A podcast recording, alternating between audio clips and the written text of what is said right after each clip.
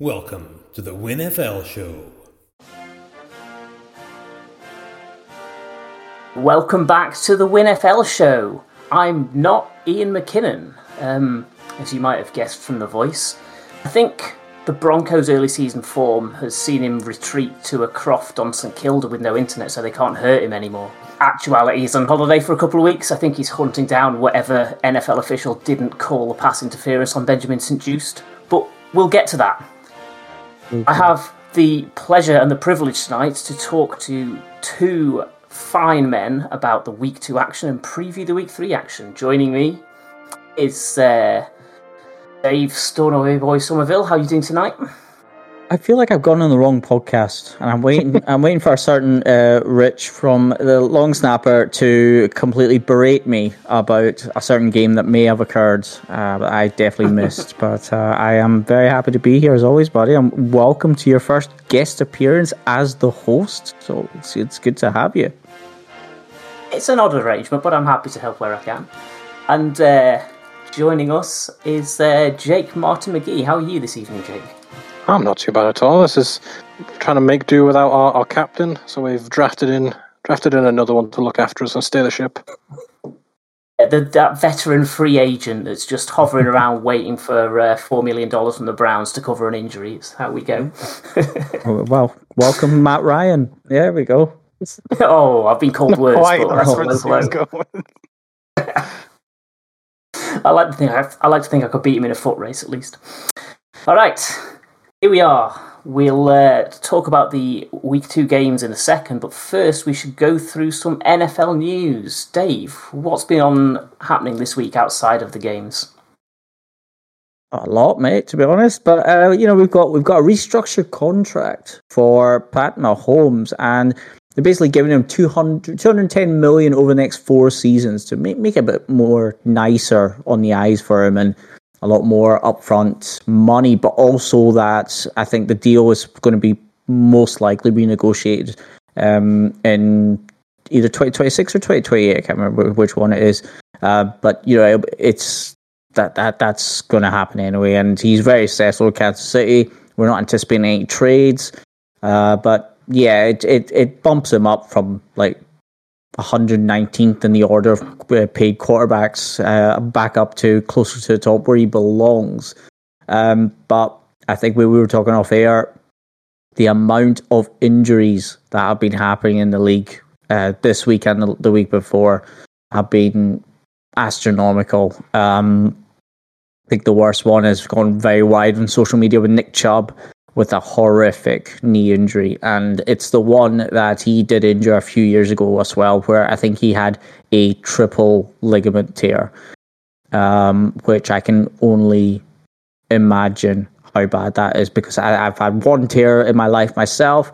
And it was one of the most painful things I've ever experienced. So having a triple one, and then of course whatever damage he's done to his knee this time, so you, you don't wish that upon anybody. Uh, but other people that are on injury reserve, uh, Lions uh, safety Chance, uh, Chauncey Gardner-Johnson, he's got a serious pectoral injury. Um, that's most likely season en- ending as well. Um, they've also got uh, someone else. They've got someone else on injury reserve. James Houston, that's the one, their edge rusher. He'll, he's got an ankle fracture. Uh, he'll be at 68 weeks minimum. So, and then you've got other wide ranging, um, like kind of veterans, especially. Budda Baker of the Cardinals is, on IR, uh, as is Diontae Johnson of the Pittsburgh Steelers. Um, one of their key wide receivers, especially last year, is on IR. And Shaq Thompson of the Panthers has got a serious ankle injury. Uh, he's definitely out for the rest of the season, but they're looking at what long term damage uh, it could be. Uh, but yeah, it's just injury hell across the league, and I don't. I I, I honestly don't. We, we, there was a lot of uh, comments after week one about Aaron Rodgers, uh, you know, playing on uh, the the dodgy surface, but these guys it's it's pretty 50-50 on where it's grass or turf or whatever. I don't see any kind of link, but that's a, that those are a lot of injuries for a lot of very athletic athletes. Uh, to be to be honest, I don't see the key. I, I don't I don't see any kind of um, pattern, except from the game is being played the way it's meant to be played. But um, yeah, I don't know what you guys think about it, but is there any kind of pattern that's obvious? Because I'm not seeing it, to be honest. No, it's just a lot of very highly productive players going down. So it's the sort of names you don't want to see getting lost. But I guess it's the chance for your guys like Jerome Ford to step up into the limelight and start to win their own slice of uh, slice of the pie, which is good. The worst one for me this week, I think, was Shaq Thompson's. Not in terms of the severity of the injury, but the stupidity of the injury, because it happened when one of his teammates threw an offensive lineman onto the back of his foot in a fit of rage after the play had basically finished. Mm. And that sort of preventable one is really going to be a gut punch, um, or avoidable one, I suppose. Yeah, no pattern to them, as you say, just the ferocity of the play, which was high this week. There's a lot of kind of chaotic encounters, which we'll come on to in the reviews. Any thoughts of any on that on any of that from you, Jake? Well, just last week I, I was very up against this, you know, everyone coming up against the turf and it was the turf's fault. But if you've got a bad, you know, a pattern is if you've got a bad calf, you're probably going to tear your Achilles. I would be very nervous if I'm the Bengals with Joe Burrow because if he does his Achilles, it wouldn't surprise me because he's got a bad calf. Um, with the Nick Chubb one, I think you know it's a bad injury when your division, you know, rivals, hated kind of foes Pittsburgh Steeler fans at home are cheering Chubb, Chubb, Chubb. You know, uh, that's that to me straight away is like, well, that's his season over with. If the, the Steeler fans are, you know, cheering for him and showing their support, it's classy, but it's also like, well, that's not good in any way, shape, or form for him going forward. It's just honestly, it feels like you're looking out for two things. You're obviously want your team to win, but you just don't want them to sustain any kind of long term injuries that are just going to ruin your season. Because even if you win a game like the Jets last week, you knew straight away, well, that's pretty much the season over and done with, even though we got the win. It's a damning indictment on the drop off to Zach Wilson, but it's probably true. Yeah, the, the audible intake of breath when they showed the replay on the big screen in the Steelers game was just horrible. And they, at the same time, saying, "Oh, we're not going to show you; it's too horrific," but you can hear how horrific it is from the uh, the noise of the crowd. Oh. The um, Mahomes' contract, on the other hand, I guess good news for him. I was wondering, is this uh, um, like a, a, a, thank you for the Chiefs for carrying that offense even more than he has had to in recent seasons, or is it a little like, look, we know at the moment you've got either receivers who can run or receivers who can catch, and none that can do both. If we can just do this little restructure, we'll get you an extra guy in who can run and catch as a little tree. I, I took it as uh, we're going to wait for Joe Burrow to get his contract, become the highest paid quarterback, and then adjust yours so it's more, so that we can say we got one over Cincinnati. And and I mean, Pat Mahomes is getting paid what he should be paid, and all they did was like move the money forward, basically. And like Dave says, they'll re-look into it in a, a couple of years, and he'll get paid again because he's Patrick Mahomes. Um, so it, it, was good for them. They didn't really pay him any more money; they just moved it forward. He gets paid what he wants. He winds up um, Joe Burrow, and not that Joe Burrow needs any more bad news but to me, it kind of just made sense, and it was like, yeah, why wasn't this done? Kind of after the first year, they probably have been like, we need to relook into this. yeah, and it's it's it's hard to say that a contract that big is what someone's worth, but when you look at the other ones floating around the place, you're right. He's worth a little bit more than that. If that's where the benchmark is, that's where the benchmark is. As eye-watering an amount of money as that is for uh, mere mortals like us. I think it's a lot a lot to do with um, market value. You know, the the, the market di- dictates allegedly what uh, you know a starting franchise quarterback is worth. Obviously, there are some exceptions to the rules, and I think we've covered them in the last few weeks. Very detailed and uh, borderline aggressive in some cases, but the Mahomes is the best quarterback. There is no doubt about it. He, and uh, looking at the way that the market's gone especially in the last 12 months, he's he's not getting paid what he's worth according to the market. But this gives them still that little benchmark, uh, that little kind of breathing room, so that they're not completely constricted by this contract. But at the same time, Mahomes does get a very nice bunch of money brought forward. So uh, it's there's no complaints from I think the wider general NFL audience that this has happened. Um, and Mahomes seems very happy uh, with it. So I, I think it's it's just all round good because it, it's it, it reflects a bit more anyway the importance of the Chiefs. But then there's also a bit of wriggle room. You know, three, uh, three, four, five years down the line, maybe they do want to part ways. Maybe something happens to Mahomes. It's not. It's not unthinkable, or that maybe it's you know they have a he has a bad run, run of form. It's very unlikely, but it's not unthinkable. So I, I think it's just an all round good one, and not a Daniel Jones contract. Well, quite, yes. I mean, hopefully for the rest of us, they stuff enough money in his pockets to slow him down enough for us to tackle him at some point because that was few and far between on Sunday, as we'll uh, Yeah, in the next segment. Any further news, or are we heading into uh, the week two review? Uh, Cam Akers is available. That's all I have to say on that. And nobody wants him still. Nobody wants him, but Cam he's available. Um, oh, oh, there was actually the uh, XFL and the USFL are in um, negotiations to basically combine and become one big.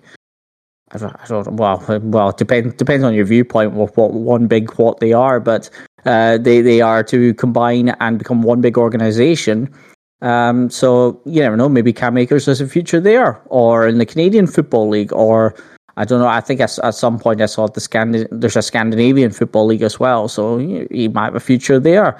If there's any trading possibilities whatsoever, that the Rams are not paying 99% of his salary like he, they've done with a couple other players for uh, the rest of the season, I'm very open to it because I think Kyren Williams is a very good uh, running back. So, someone please take him. Someone will think they can polish Someone. him back to his uh, initial see, initial career promise. I'm sure. Yeah, the the merge is an interesting one. It never really made sense to have two competing summer leagues kind of overlapping. So probably for the benefit of both of them, if they can pull all of that together forwards. And I, I quite enjoyed some of it over this summer. So uh, yeah, let's see what the combined package looks like next year. Okay, well, I think that wraps up the news. Let's head ourselves into the week two previews. Previews. One of those views. the uh, we opened on Thursday night football at Lincoln Financial Field, where 69,879 people watched the Philadelphia Eagles overcome the Minnesota Vikings 34 to 28. The Eagles took the lead with a field goal on their first drive, and there was no further scoring in a really scrappy first quarter. Teams traded turnovers, and Philadelphia missed a field goal. Minnesota eventually took the lead thanks to a 62 yard drive ending in a TJ Hockenson touchdown. Philly took the lead back on the next drive with a classic one yard quarterback sneak, which has everybody trying to imitate it and uh, capitalised on multiple Vikings turnovers to build a lead which the Vikings could never overcome. And I think the final result looks a little bit closer than it actually felt, with a little bit of late junk time stat padding from Kirk Cousins. Um, Dave, what were your thoughts on this one? I, I think, if I remember rightly, I said, uh, in well, well, my thoughts were that the Eagles were going to get a, score a lot of points and then just kind of drift back and settle later in the game. I that that seems to be their way that since the start of last season, and they did that. But I think they did. They were just a little bit stum- stumbly out the blocks. It, like you said, it was a really scrappy first quarter, and it, there was only Jake Elliott's field goal. Uh, he, I, he actually missed one, if I remember rightly, as well. Um, but yeah, I mean, it, they they were they they got that uh, field goal on uh, touchdown just before halftime as well.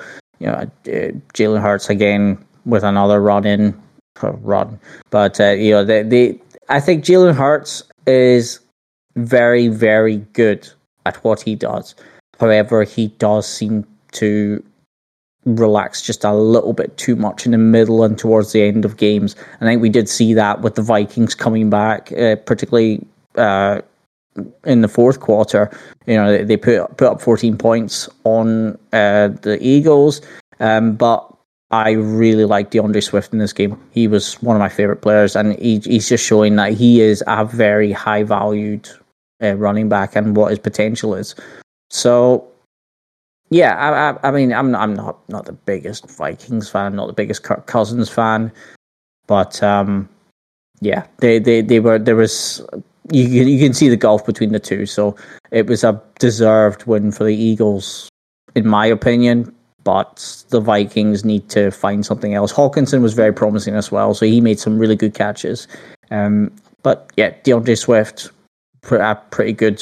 Um, a pretty pretty much a standout performer in this one.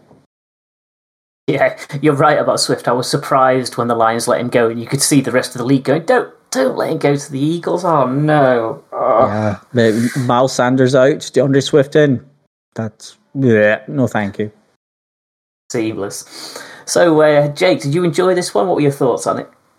Yeah, I've got a slightly different view. I thought the Vikings had a good game, especially the first half they had the Philly fans booing um, the Eagles in week two, which is always interesting. I mean, the Flores mm. defense was was looking good, and at worst, they should have been going in ten apiece at halftime. Could have even been fourteen to ten, but then because of the the Jefferson fumble into the well, you know the touchback, so they lose the ball. Um, say that was 10-7. Eagles then proceed to run all over them. They ran 48 times for 259 yards, three touchdowns. We saw the Philly scrum for two touchdowns and a fourth down conversion, which I'm sure everybody enjoys watching. Um, and then everybody keeps saying, well, we need to ban it. Well, no one else can do it. So you can't really ban it just because of one team, because other teams have tried it and have fallen over before even getting to the ball and, and false starting, Jordan Love. Um, another quarterbacks line up behind the right guard. So not everyone can do it the, I think this was a game of kind of the, the number two receivers with Smith going four for 131 and a touchdown. Jordan Addison having another game, three for 72 and a touchdowns. But really, the way I see it is the Eagles kind of, without playing their best, they're 2 and 0. And the Vikings, quite opposite, keep on shooting themselves in the foot. They're, they're 0 and 2. But this isn't one game. This is for both games. They are 26 rushes for 69 yards six fumbles and an interception. I mean, they are just shooting themselves in the foot. Who needs Dalvin Cook? No one, no one needs Dalvin Cook, do they? Uh, yeah, it's you know definitely not worth paying whatsoever uh, to get you know a Pro Bowler, multiple Pro Bowler uh, in the backfield there. Um, I mean, do they have? I, they've just got no run game. I'm sorry to say, I, have got nothing against Mattison. He's he just was he's just not been good enough the first two weeks anyway. He's really been in the spotlight but for the wrong reasons. So, do they? I, do you know what? I think the only way that they can improve is if they trade for Cam Akers. That is the only way that they can get out of this qualm with their run game. So yeah, I mean, Kirk Cousins and Matt Ryan, it would we, would all be asleep by the time they did a hundred meter dash uh, race between the two of them. So they've got they don't even have a quarterback that's got any movement whatsoever. So yeah, that's uh, Cam Akers to the Vikings. I want this to happen. Just Dalvin Cook went four four carries for seven yards this week, so I don't think it would have made too much of a difference. Well, yeah, very different, very different. Uh, it's just it's very different when you're, uh, you know, the star man for the franchise you've been with for years and years, and then you go and you've got Zach Wilson at quarterback, which yeah, it, it, we'll we'll come to that, but the less said, the better. You you would look on the face of it and think we've got Justin Jefferson making eleven catches for 160 odd yards, held AJ Brown to just the four for 29, so 28 points. Maybe that'll be enough. Four sacks as well on the day. It's not a bad haul, but not enough in classics Viking style. And to finish it out with that I mean, technically a Hail Mary, but a Hail Mary like 30 yards short of the end zone, I'm not sure counts. Like, if that's as far as you can get it, you'd think something more innovative, because if you're not throwing your Hail Mary and hitting the end zone, it's very unlikely to score, apart from one odd insane play, which we'll come on to. Any other thoughts on this one before we move on to the next one? I don't think so. Not really. Not for myself. Running the ball nine times in a game isn't going to win it. That, that would be my takeaway. Oh, uh, D- Danielle Hunter as well was a standard performer as well because I know it's three sacks by him, uh, and yeah, he he was just a force to be reckoned with there. So uh, the, the there's there's potential there. It is there. They just don't seem to gel together very well, uh, and I think they just came up against a very good side. Yes. So some uh, room for improvement for the Eagles, but they already look dangerous, and a lot of room for improvement for the Vikings, and they need to do it quickly before they get out of touch in that division. Fortunate, perhaps, that they're in that division because uh, it could be a much harder way back from uh, some of the others. We move on then to Nissan Stadium, where 67,438 people watched the Tennessee Titans pick up an overtime win 27 to 24 against the LA Chargers, including my friends Greg and Yessie. Uh, welcome back to the UK, guys. Dave, take us through this one. Well, this this was uh, I, I'm trying to think of nice words because I mean the Titans they haven't won since November. The last time they won was against Green Bay, and it was they it was like they were trying to lose, uh, but they did have a little bit of a comeback uh, as well. But in the end, Nick Folk kicking a 41 yard field goal in overtime in some sort of weird downpour that I thought it was in Scotland uh, at that point, and to, they beat the Chargers by 27 points, 24. But um, I'm I'm going to put it put it out there and say that last week Ryan Tannehill had the worst game of his career. I and I I think it's if it's not, it's definitely one of the top couple. Um, but you know, he, he threw for 246 yards. Um, uh, know, he basically put Tennessee 24-21 up. He had a four-yard touchdown pass to Nick Westbrook Ikhine. Um, he also ran in a touchdown uh, and started the game winning drive with a 49 yard toss to Chris Moore. So that was quite interesting. On the other side of the ball, uh, Justin Herbert threw for 305 yards and two touchdowns to Keenan Allen. Um, but uh, he was also sacked with 222 left by Harold Landry, who was finally seemed to turn up for the Titans. Um, but it forced the Chargers to settle for a field goal uh, by Cameron Dicker, the kicker, who's a legend on this show uh, and forced the game to overtime. But it was the Titans and the 16 year veteran Nick Folk with his 13th career winning kick uh, in a game uh, to basically get the Titans' first win in months and months. So technically about 10 months uh, that they've won a game. So um, yeah, the Chargers. One, one thing that I took from the game as well: the Chargers have now lost five games under Staley when leading by ten points or more uh, and that's tied for the second most in the NFL since 2021. And Baltimore is actually top of that with six. So my take on this is that two good teams who are playing terrible tried to outbeat each other. Take of that what you will, but that is pretty much as accurate as I can get get it. Tannehill bad but played okay. Herbert good, played okay. Not many others did, but uh, yeah, somehow the, the, Titans managed to win, and I'm I'm still I'm not quite sure how. To be honest, there, there was a lot of uh, mistakes, but there was a lot of really good play. It was one of these just swinging games uh, where there was very few consistent areas, but Chargers came out on. Uh, sorry, the, the, Chargers did not come out on top. Um, and uh, the, the the sort of key for me over the course was that the only kind of consistency was that the Titans were pretty steady with their drives, their their game management. They managed to score in all except the first quarter. It was, it was only 3 0 in the first quarter to the Chargers. Uh, but the Titans, they scored in every single quarter, whereas the Chargers were patchy. I mean, they got 11 points. It was, I think, pretty sure it was like a, um, but uh, yeah, it was 11, 11 points in the second quarter they got. But we came out after half time not a whole lot on show. Fourth quarter, they managed to get there, and obviously they got the uh, field goal from uh, Dicker.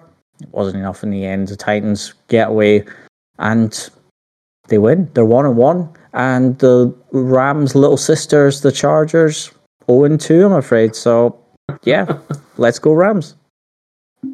Can never resist the little dig. It, it, felt like a classic performance on both sides, where that yeah, not a classic Chargers, good performance. Yes. yeah, no, no, a classic on brand. So mm-hmm. Chargers flattering to deceive, putting up some big numbers but not big enough, and the Titans.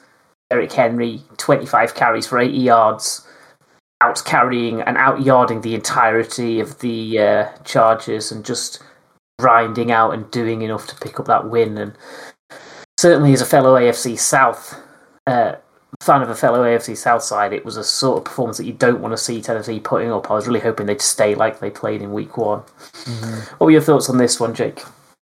My main thought is I would like to preface it by saying you should never hope someone loses their job. Uh, but if the Chargers ever want to be anything, they need to fire Brandon Staley immediately. Um, he's just not. He's a, gr- a great defensive coach, and I'm sure in the future he will probably become another great defensive coordinator. He's not a head coach. He's certainly not an offensive coach.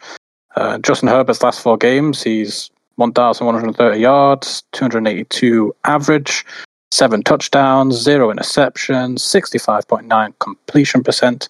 They are 0 4. They are finding ways to lose. They're finding ways to waste talent. I mean, look at their receiving core, their tight end, their running back. That offense is stacked.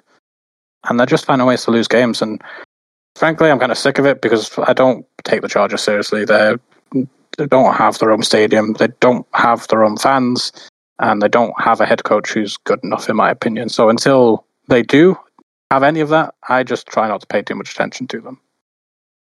Certainly, his post-game press conference meltdown suggests he's feeling the pressure, and uh, yeah, it, it's baffling that a side that's stacked with offensive weapons can struggle as much as they do at times on offense. And you know, going three and out to one of the very few Titans three and outs they've had this season at the end at the first possession of overtime really just threw the game into Tennessee's hands, and all they had to do was grind out uh, themselves into field goal range and finish it off, and they're more than capable of doing that against that defense. So, yes, Titans move to one and one, joint top of the division, and uh, the Chargers wallow away at the bottom of their uh, division with uh, Denver, who we'll come on to next.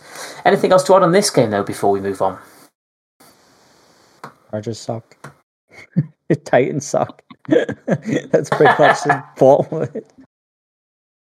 We hope we don't see any more of either of you. Lovely. All right, so we move on then to Mercedes Benz Stadium, where the Atlanta Falcons came from behind to see off the Green Bay Packers 25 to 24 in front of 69,251 fans. Jake, what did you see in this one? What I saw, and not being biased, is that the Packers threw this game in multitude of ways. It was frankly impressive. On the opening drive, they don't call a timeout on a 51 yard field goal. So then it's a 56 yard field goal indoors with a rookie kicker with a good leg, and they punt the ball, which is questionable. Uh, and their last three possessions, they managed 11 yards, zero first downs. Love went over six. He had a the new take on a butt fumble where they went to sneak it on a fourth and one or fourth and inches, and he just fell over, and to the point where the ref were like, "Well, that's a false start. You can't just fall into your offensive line and before he's even snapped the ball." So it just all False seemed start to go. and concussion protocol. yeah, and just embarrassment. But um, they had two incredibly easy interceptions dropped. Quay Walker and Jaire Alexander, they're basically gifts, and they just threw them away. Uh, One of them could have been pick six. Like uh, Desmond Ridder again did not impress me in any way, shape, or form. I, I'm really respect the Falcons' kind of defense, their running game. But whilst they've got Ridder at quarterback, I'm not overly concerned about them they missed an extra point up uh, when it was 10-9 Falcons, and looking at the score, 25-24, it almost came back to bite them, so they kind of got away with one there. We had a Drake London sighting. He is alive. We can call off the police. Um, he went six for 67 and a touchdown. They still didn't really use Kyle Pitts at all. Uh, but Bijan Robinson, 19 of 124 rushing, 4 for 48 in the air. Uh, I, I noted his cut is nightmare fuel, and then the Falcons just released the video of it from above. And if you've not seen it, you have to go see it. I can't believe I'm promoting the Falcons Twitter account. That is upsetting, um, but it is is disgusting. His his cut is just phenomenal. I would not want to be able, you know, if I'm a linebacker, I just I'm faking a hamstring injury or something. I'm not. I'm not. I'd, it'd be less embarrassing if I just fall over than get absolutely destroyed by a rookie running back. And then the other, other kind of thing is there's lots of injuries for the Packers. I, I certainly understand that. Uh, but Jayden Reed stepped up. He went 4 for 37 and two touchdowns. And then the, just the, the fourth down efficiency, it was 0 and 1 for the Packers with a, a very embarrassing kind of false start. And then the, the Falcons, on the other hand, went 3 and 4.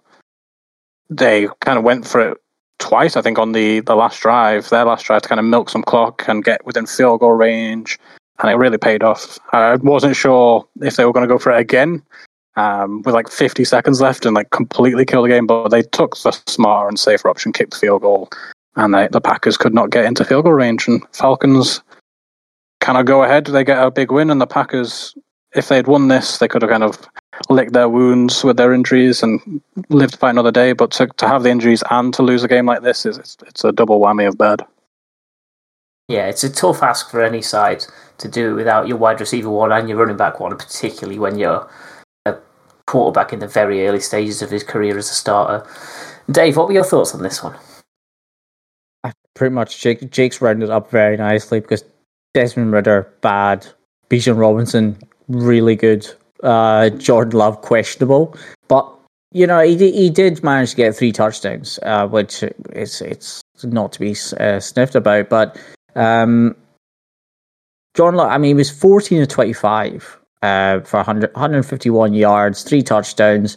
Um, Desmond Ridder was 19 of 32 for 237 yards. But I tell you what, anyone going up against the Falcons are not they, they won't want to face the Falcons this year because they're the amount of time that they have the ball for is quite phenomenal because the uh, between Bijan Robinson and Tyler Allgeier, 35 carries for 172 yards uh, between the two of them. Now, Ridder in that time also had 32 attempts uh, through the air, and he also had 10 rushes. That's a lot of snaps and that Green Bay defense were they, they must be sore and tired uh, for the this the entirety of this week, particularly Quay Walker and De'Vondre Campbell because they had between the two of them thirty one tackles. That's just not fair. That that that shouldn't be allowed. They should be sort of protecting their best players at the same time, but they they just had no reply really. The like Jake said, the Packers should have won this, and I think they, they were good. They, they they were bad in the fourth quarter. They were pretty decent for the majority of the uh, the game, but yeah, Jordan Love has a few questions. I think the next couple of weeks it will be his opportunity to answer. But I think the Packers need to get their run game going because AJ, AJ Dillon just there wasn't much to offer from him there. Um, he managed to get 55 yards, but it was from 15 carries, which isn't exactly it's it's less than four yards per carry, which is not what you want to see. Um, the only thing I did like about Jordan Love was that he was trying to target a wide range of wide receivers, um, whereas Desmond Ridder was kind of core to like to Drake London, Mack Hollins. Uh, you know, he, he targeted Kyle Pitts five times as well, but only completed two. Uh, Jonnu Smith as well had uh, four receptions, 47 yards, and Bijan Robinson seems to be their kind of central third down running back. So if the Falcons really focus on their run game and maybe save Desmond Ridder for a few surprise play actions and that, I think they could actually have a really successful season. So, um, yeah, Packers questionable, Falcons uh, quarterback questionable, but Falcons go 2 0, which I didn't really see myself uh, as happening uh, this early in the season. So it's going to be interesting. Yeah, it's good. I mean, you feel like you know what you're going to get from the Falcons. Whether you can stop it is another question as they smash it down your throat. And it's going to take a good, solid defense coupled with a high powered offense to overcome a team like that. So you think they pick up more wins and losses over the course of the season. Whether they can challenge any with any depth into the postseason is another question. But yeah, they're looking solid and decent, and certainly better than I expected coming into this season. So fair play to them, and uh, I'm enjoying Arthur Smith slowly gathering his old Titans mates. You mentioned Jonnu Smith there. Uh, so it's funny how that sort of gathers and moves around the league together. Okay, so that was Falcons Green Bay. Let's move on to Buffalo 38, Las Vegas Raiders 10, watched by 71,772 people at Orchard Park.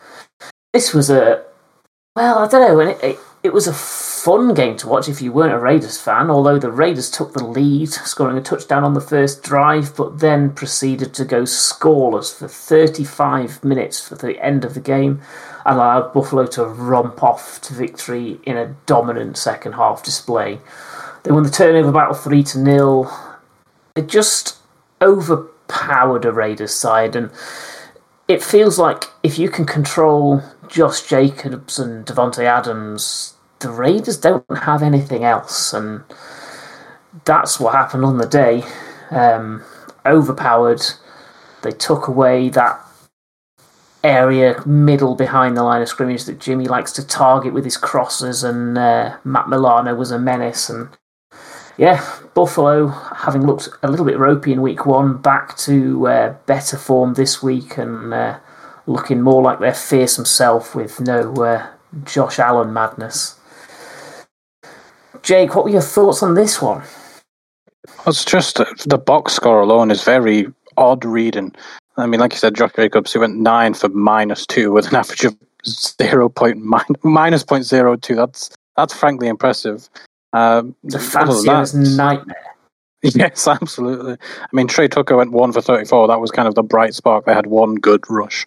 Um, time of possession, interceptions, it kind of, it was just domination, really. They, 40 minutes of, of, dom, uh, of playtime, possession, over double the first downs, won the turnover battle. It was just a very complete victory for the Buffalo Bills. And something I think, like you said, they kind of needed after a, a ropey questionable week one. They've put some of those questions to bed. It was only Las Vegas, but still, a win is a win. I realised once again everybody is falling over themselves to hand the Chiefs the division win as if the Chiefs need any help in that department. Dave, did you enjoy this game? What were your thoughts on it? I mean, it, it was just back to vintage Josh Allen, I would say, because he he was on target so much. I mean, every time he threw to Stefon Diggs, Diggs caught it. It was a reception. Uh, every time he threw at all, I think it seemed to say it seemed to me that he was it was completed. I think it was 31 and 37 for 274 yards. Uh, he was sacked a couple times, but um, yeah, we we know about that Raiders defensive line. It's pretty powerful. Um, you know, especially with people like Maxx Crosby, he wasn't one of the ones that got the sack, but I think the, there's been so much focus on him uh, that it's it gives the opportunity for other guys to step up and yeah, just to echo what Jake was saying, especially about Josh Jacobs, that there was no run game uh, for the Raiders. Apart, there was maybe two two decent runs in the entire game, but they didn't try. They did. I mean, again, the Bill the Bills had the ball for the majority of the game, but when the Raiders had the ball, they didn't really hand it off. Josh Jacobs, like Jake said, nine for minus two yards, um, and he was actually the second uh, most completed, well, most completions in the receiving game as well. Five receptions, fifty-one yards. Um, I don't. I think this is just the kind of downside of, uh, you know, I'm going to call him Josh Patriots because he's he just seems to be half good at something. He's, he's either good on offense or good in defense. It's, it's never both. So in this case, it's just he's just terrible uh, in this game. I think he's very yes. That's that's pretty much what I was going for there. But I was trying to be nice for once in my life. But um, bit of a shout out as well to James Cook because he had 17 carries for 123 yards. Didn't get a touchdown, but he was pretty. He, he set up Josh Allen a lot. Um, I mean, they they had a lot of snaps uh, to be on offense as well. But James Cook put in, putting in 100 yards uh, plus in the game, and also I think he got four four receptions for 36 yards. So at least one of the Cook brothers was quite successful in this one. it was a bit of a fantasy matchup, nightmare though, because you've got a running back, and I've got a lot of stock in James Cook in my 18 fantasy leagues. And every time they got down to the red zone, they handed the ball off to Damien Harris or Latavius Murray. So James Cook did all the work, and then they got to finish off. And you're thinking, I really could use those extra points in one of my 18 different fantasy leagues over four accounts, over three apps. Yes, I have a problem. This is a cry for help. At least it's a free problem. Yeah, yeah it was a. Uh, it's it's difficult if you're the Raiders to think how many games you're going to win with less than 20 minutes possession and less than 40 offensive series, and certainly not against an offense as good as the Bills are. Um, it's worrying for the rest of the league if they've managed to build in that kind of reliable running game alongside the rest of their weapons, because that was the thing that really held them back in recent seasons. That threat to take you away from the other aspects of the game that need defending. Um, Stefon Diggs is hard enough to defend as it is without them having an effective run game to go with it. So, yeah, they uh, the Bills bounced back and um, looking good for their fans. Um, although catching the Dolphins in that division is going to be a tough one, so they're going to be uh, having to fight for wildcard slots maybe, and that's uh, a tough competition in the AFC. Any other thoughts on this one, or we'll move on? For the sake of Raiders fans, maybe we should move on. They've suffered enough. yeah. All Raiders fans.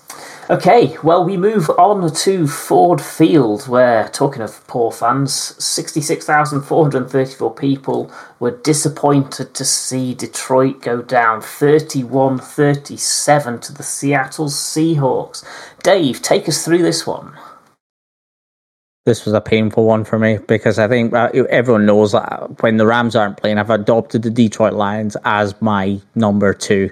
And the very next week after the Rams, with a miraculous, brilliant win over the Seattle Sea Frogs, the Lions are next up for the for them. And I mean, the the I, I think the I should not have burst out laughing when Jared Goff threw his interception. Now the reason that I shouldn't have is because he was 30 completions shy of Aaron Rodgers' NFL record uh, with, with his first interception in 383 attempts, which. I'm sorry, Detroit. That's on me. yeah, so I, I mean, I wasn't going to. I wasn't going to mention Jake's random stat last week. But I don't think it's your fault. I, I just think it's Jared Goff. He finally the real Jared Goff finally showed up.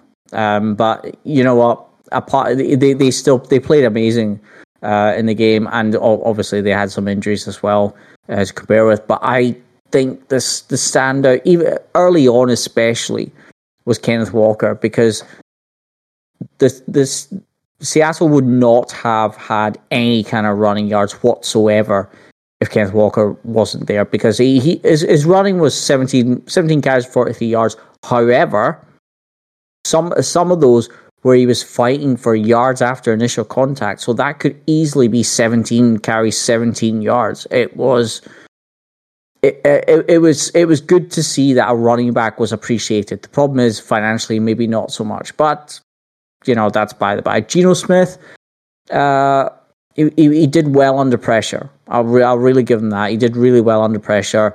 Uh, I mean, DK and Tyler Lockett were just fantastic, but Geno Smith was throwing it about the place. You know, uh, DK with a good few uh, skillful catches. Tyler Lockett, uh, Russell Wilson's classic kind of uh, ever reliable receiver out there. Noah Fant got a good few catches, and um, they've got that uh, wide receiver rookie uh, Jaxon Smith in in Jigba, who I, I I don't really like. But anyway, uh, yeah, Jahmyr Gibbs did really well for the Lions uh, on offense.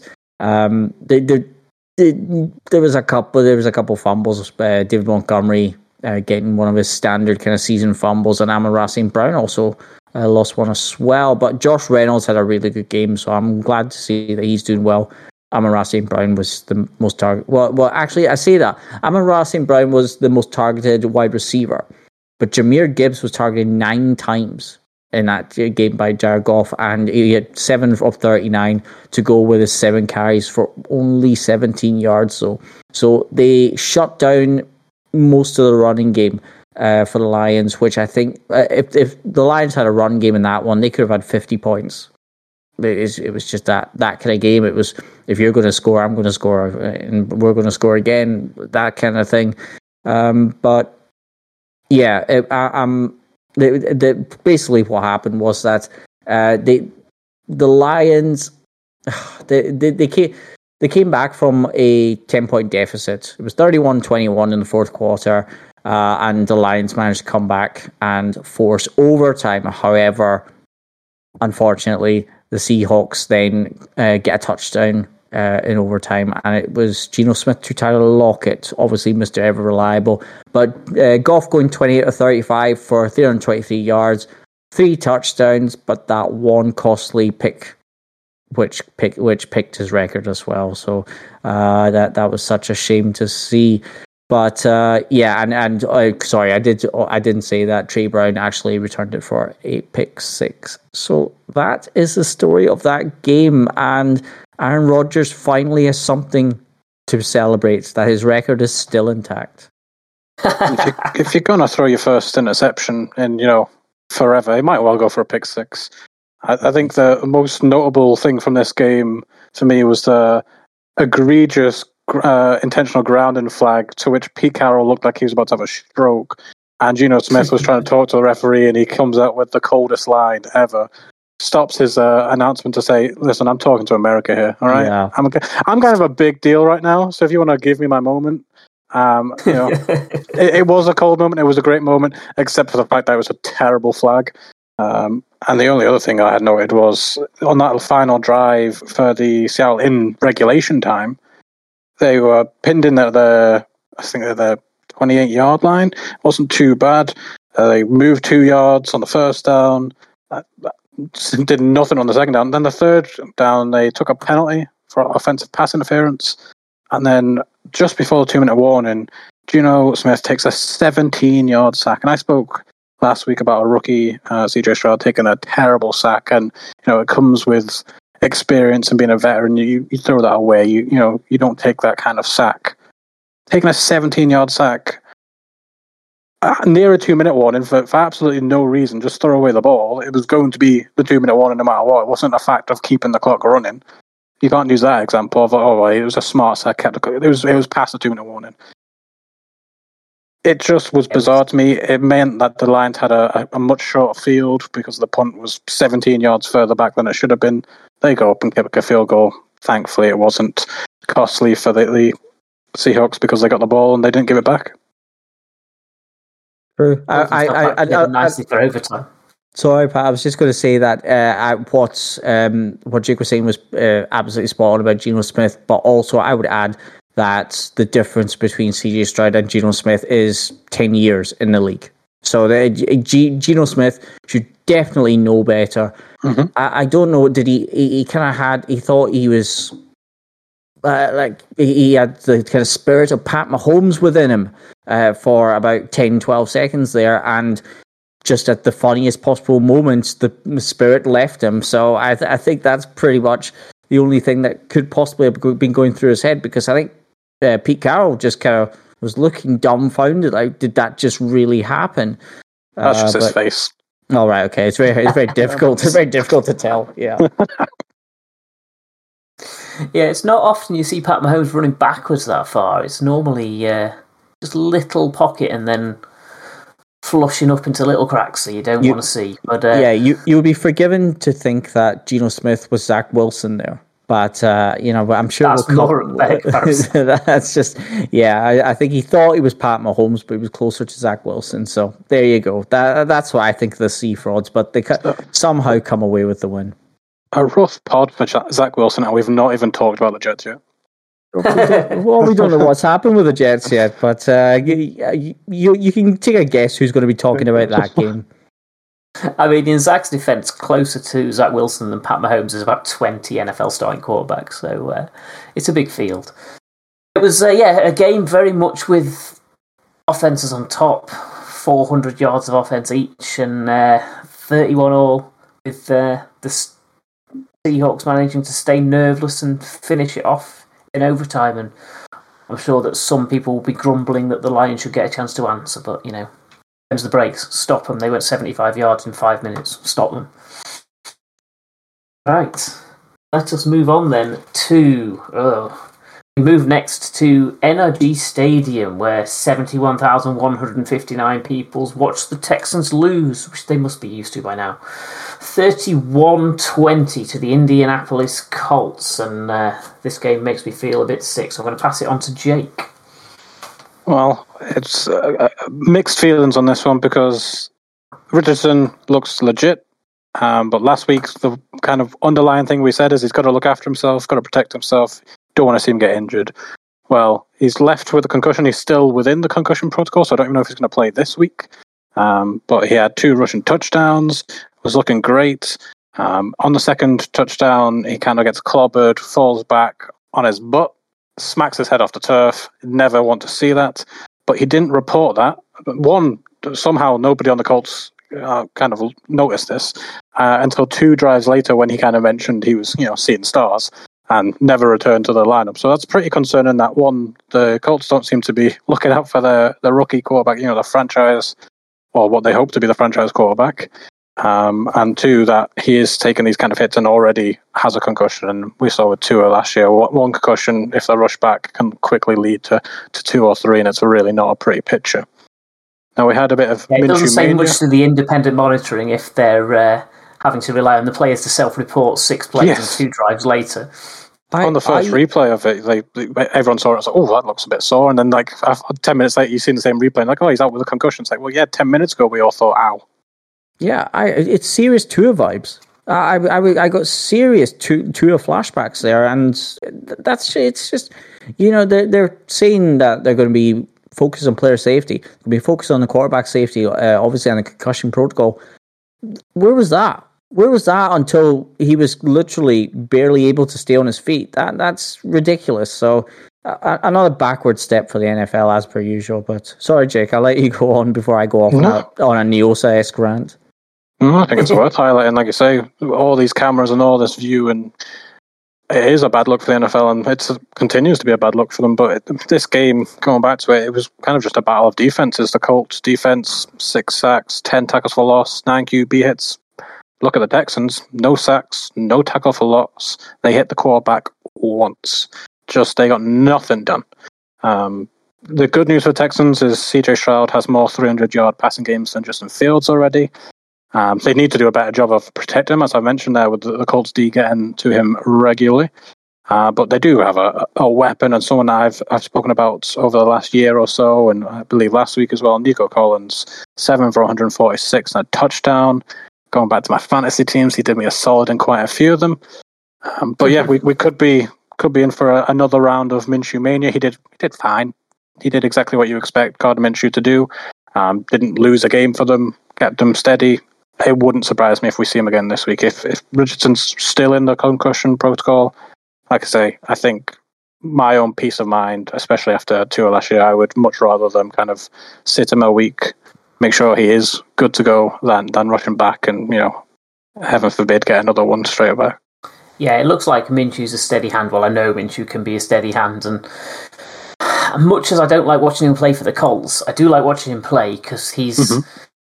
He's more than just a game manager. He's a really gritty, competitive guy who uh, really tries to make the most of what he's got. And all right, he went two touchdowns second quarter and then nothing in the second half, really. Um, but at least didn't turn the ball over too much and let that pretty ferocious Colts defense carry them to a win against the Texan side, who, despite picking first and second, look like they're going to be probably a top five pick next year as well. So mm, they don't own think, their first round pick.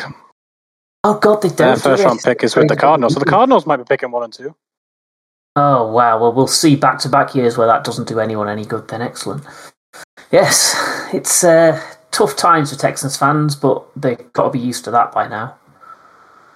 Um, I suppose on the plus side for them, they've got a number of receiving weapons starting to pick up good numbers. Nico Collins, Robert Woods, Tank Dell, all 676 receptions, over 70 yards each. So there's a semblance of a passing offense there starting to come together, and uh, but nothing on the ground really.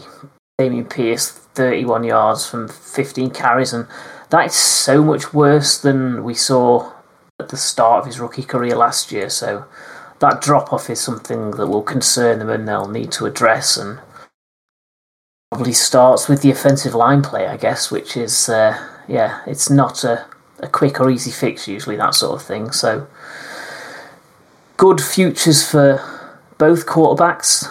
Um, if they can stop having to leave games injured. And uh, long term signs of concerns in my division, but hopefully not for the short term. We'll uh, see where we go with that. Any thoughts to add on this one, anyone? Colts bad, Texans bad. yeah, perennially. Yeah. Right, so we move on to Paul Brown Stadium, where the Baltimore Ravens beat the hometown Cincinnati Bengals 27 to 24 to stay perfect atop the division. And a big win this one, I think, given how much the Bengals were fancied pre-season to retain the uh, division title. But the Ravens were really solid, um, and despite a rare Justin Tucker miss, miss they had enough to uh, see off the Bengals, who still seem to be sputtering on offense and not looking as potent as uh, you'd expect them to. Well, they're getting back towards that. Um, I think there was a lot of concern about how much the loss of J.K. Dobbins would hurt the Ravens, but the rest of that running stable just stepped up and filled in the gap like nothing was there. And uh, once uh, Burrow threw that interception, Geno Stone swiping it from in front of Tee Higgins, it was uh, pretty much the Ravens' game from there. So uh, signs of green shoots of recovery for the for the Bengals, but a tough loss for them um, in the in the division. You don't want to be losing those early and getting behind the eight ball in the first quarter of the division. How did you guys see this one? Well, for me, sorry, I was just going to say, Jake, uh, that uh, Lamar, welcome, welcome to the league this year. Because I think he, I think he turned up. I think he had a really good game um, through the air. He was, he was very good for Lamar because uh, most people think that his weakness is through the air. Um, I think it's more just that because of what he can do on his feet, that what he can do through the air gets overlooked. So I mean, he was pretty he was pretty good here. He was uh, spraying the ball in different directions. OBJ was a little quiet for my liking. Um, Zay Flowers made some very good grabs, and Nelson Agholor five receptions for 60 yards and a touchdown. Mark Andrews, the ever faithful, uh, also was the other recipient of a Lamar Jackson touchdown. But um, yeah, like you were saying about J.K. Dobbins, uh, I mean Gus Edwards and Justice Hill uh, came in and they, they were doing pretty well. They they've they've they seem to be really good in this uh, Ravens system. Uh, so I mean between between the two of them, not including uh, Lamar. Um, they they racked up over 100 yards, so that that's pretty decent. And Gus Edwards also got his touchdown as well. On the other side of the ball, though, Joe Burrow is looking. Mm, well, he's he's not fully. We we we're pretty sure he's not fully fit, and I I think the Bengals should really consider whether maybe he should miss one week, uh, pre- preferably this week coming. Uh, I think that would be a fantastic thing for him to do. I, I mean, I, I don't care who they put there, just as long as it's not Joe Burrow. Um, yeah, it's it's um it was a it was a weird game to me. I I I think in the end Ravens kind of held on more than anything else, but um yeah, Lamar Lamar did really well in that game, and I think he, he was facing some critics because he didn't have the best opening game, but he came back strong in this one. So yeah, yeah Ravens are two and zero, oh, uh, and the Bengals are 0 2, which not many people predicted. So, yeah, I've missed the NFL and season's underway with, with unpredictable predictions. The Bengals are 0 2, just like they were last year, but I do feel it's different than last year. It's not a case of, oh, they were 0 2 last year, they'll be fine. They're 0 2 with a quarterback throwing off his back foot because he's hurt and limping off the field. It's it is a worry. And we saw from week one where Geno Smith sees Aaron Donald run at him and shouts out, "Oh my god!" Mm. Joe Burrow will be shouting out, "Oh my god!" next week. You're on a dodgy calf and you're limping about. You don't want to see this tank of a human coming through the middle at you. So it wouldn't be the worst decision in the world to sit him. I don't think they will because you pay him and he doesn't want to sit. But it's not positive for them. Uh, and then on your point with the Ravens, I think sadly they're used to being without J.K. Dobbins, so they don't miss him as much as as you think because they kind of have had to kind of live without him. And they've brought in Kenyan Drake for a bit more backup um, this week, so that we'll just continue to to rotate the, the running backs and make it work. And Lamar, I think, has just become smarter with his running. He's not relying on it. He is getting better at passing, and he, like I say, just is smarter with the running. He extended a couple of plays late on to move the chains and kind of kill the clock. And that's just what you want to see from a veteran quarterback who, who's been around. He knows when to bring it out and when, you know, to maybe just take the sack or throw the ball away. You don't have to scramble every time, but late on, you want to move the chains. There's no real better quarterback you kind of want running the ball if his first or second option aren't available. Absolutely. It's, it's been rare in recent seasons for the Ravens to have as many weapons in the passing game as they seemed like they had in this one. You know, six different players with multiple receptions, and uh, that level of threat helps their running game. If you're not as reliant on it, people can't stack the box against you quite as much. So. I think we, that added variety to the offense really helped them. Sorry, Pat. Just while I remember, because you know these these kind of things just pop into my mind. Uh, we we saw a very rare occurrence in this game in the first quarter. Do you remember what it was? Yeah, uh, Justin took a missed field goal. He missed a field It was goal. The 61 yards or something, wasn't it? The- It was the- ridiculous. It doesn't matter what the yardage was. Justin Tucker, who's supposed to be the best kicker of all time, I I think it was 59. Supposed to be. But he's supposed to be the best kicker of all time, misses, misses. And that could have cost them the game. One job, Justin, God's sake. That's all he does. All he uh, does is kick a ball. He just, you know, he missed it. He- When he kid sailing off to the right. So, yeah, Ju- Justin Tucker, come on, up your game a bit. Come on, get back in it. Better than the Seahawks kicker. I sent a, a meme or a picture to, to you and where it was showing the Madden where he just aim left and I was like, yep, was it Jason Myers kicking this today? It wasn't even close. It was really like he had money on the lines, which, you know, the Lions have got plenty the of, uh, Lions have got experience plenty in of that one. experience. Yeah, yeah, exactly. Yeah, Yeah. it was a hefty shank that. It looked like my golf. it's just oh dear. I would I Oh. would say poor Justin Tucker, but he's not poor, and I think uh, you know his bank balance will reflect that. Uh, richer than the majority of running backs in recent times, apparently. Yes, so we'll move away from the uh, miserable, sad Bengals fans and uh, head to Raymond James Stadium, where 62,976 people watched their Tampa Bay Buccaneers beat the Bears 27 to 17. And I've got to say, I pilloried the Bucks preseason, and they're two and zero. So in my face, although they did only beat the Bears this week. So, uh, Jake, tell us about this one. Only the Bears on their 12th consecutive loss, which is a franchise record for a, a storied franchise as well.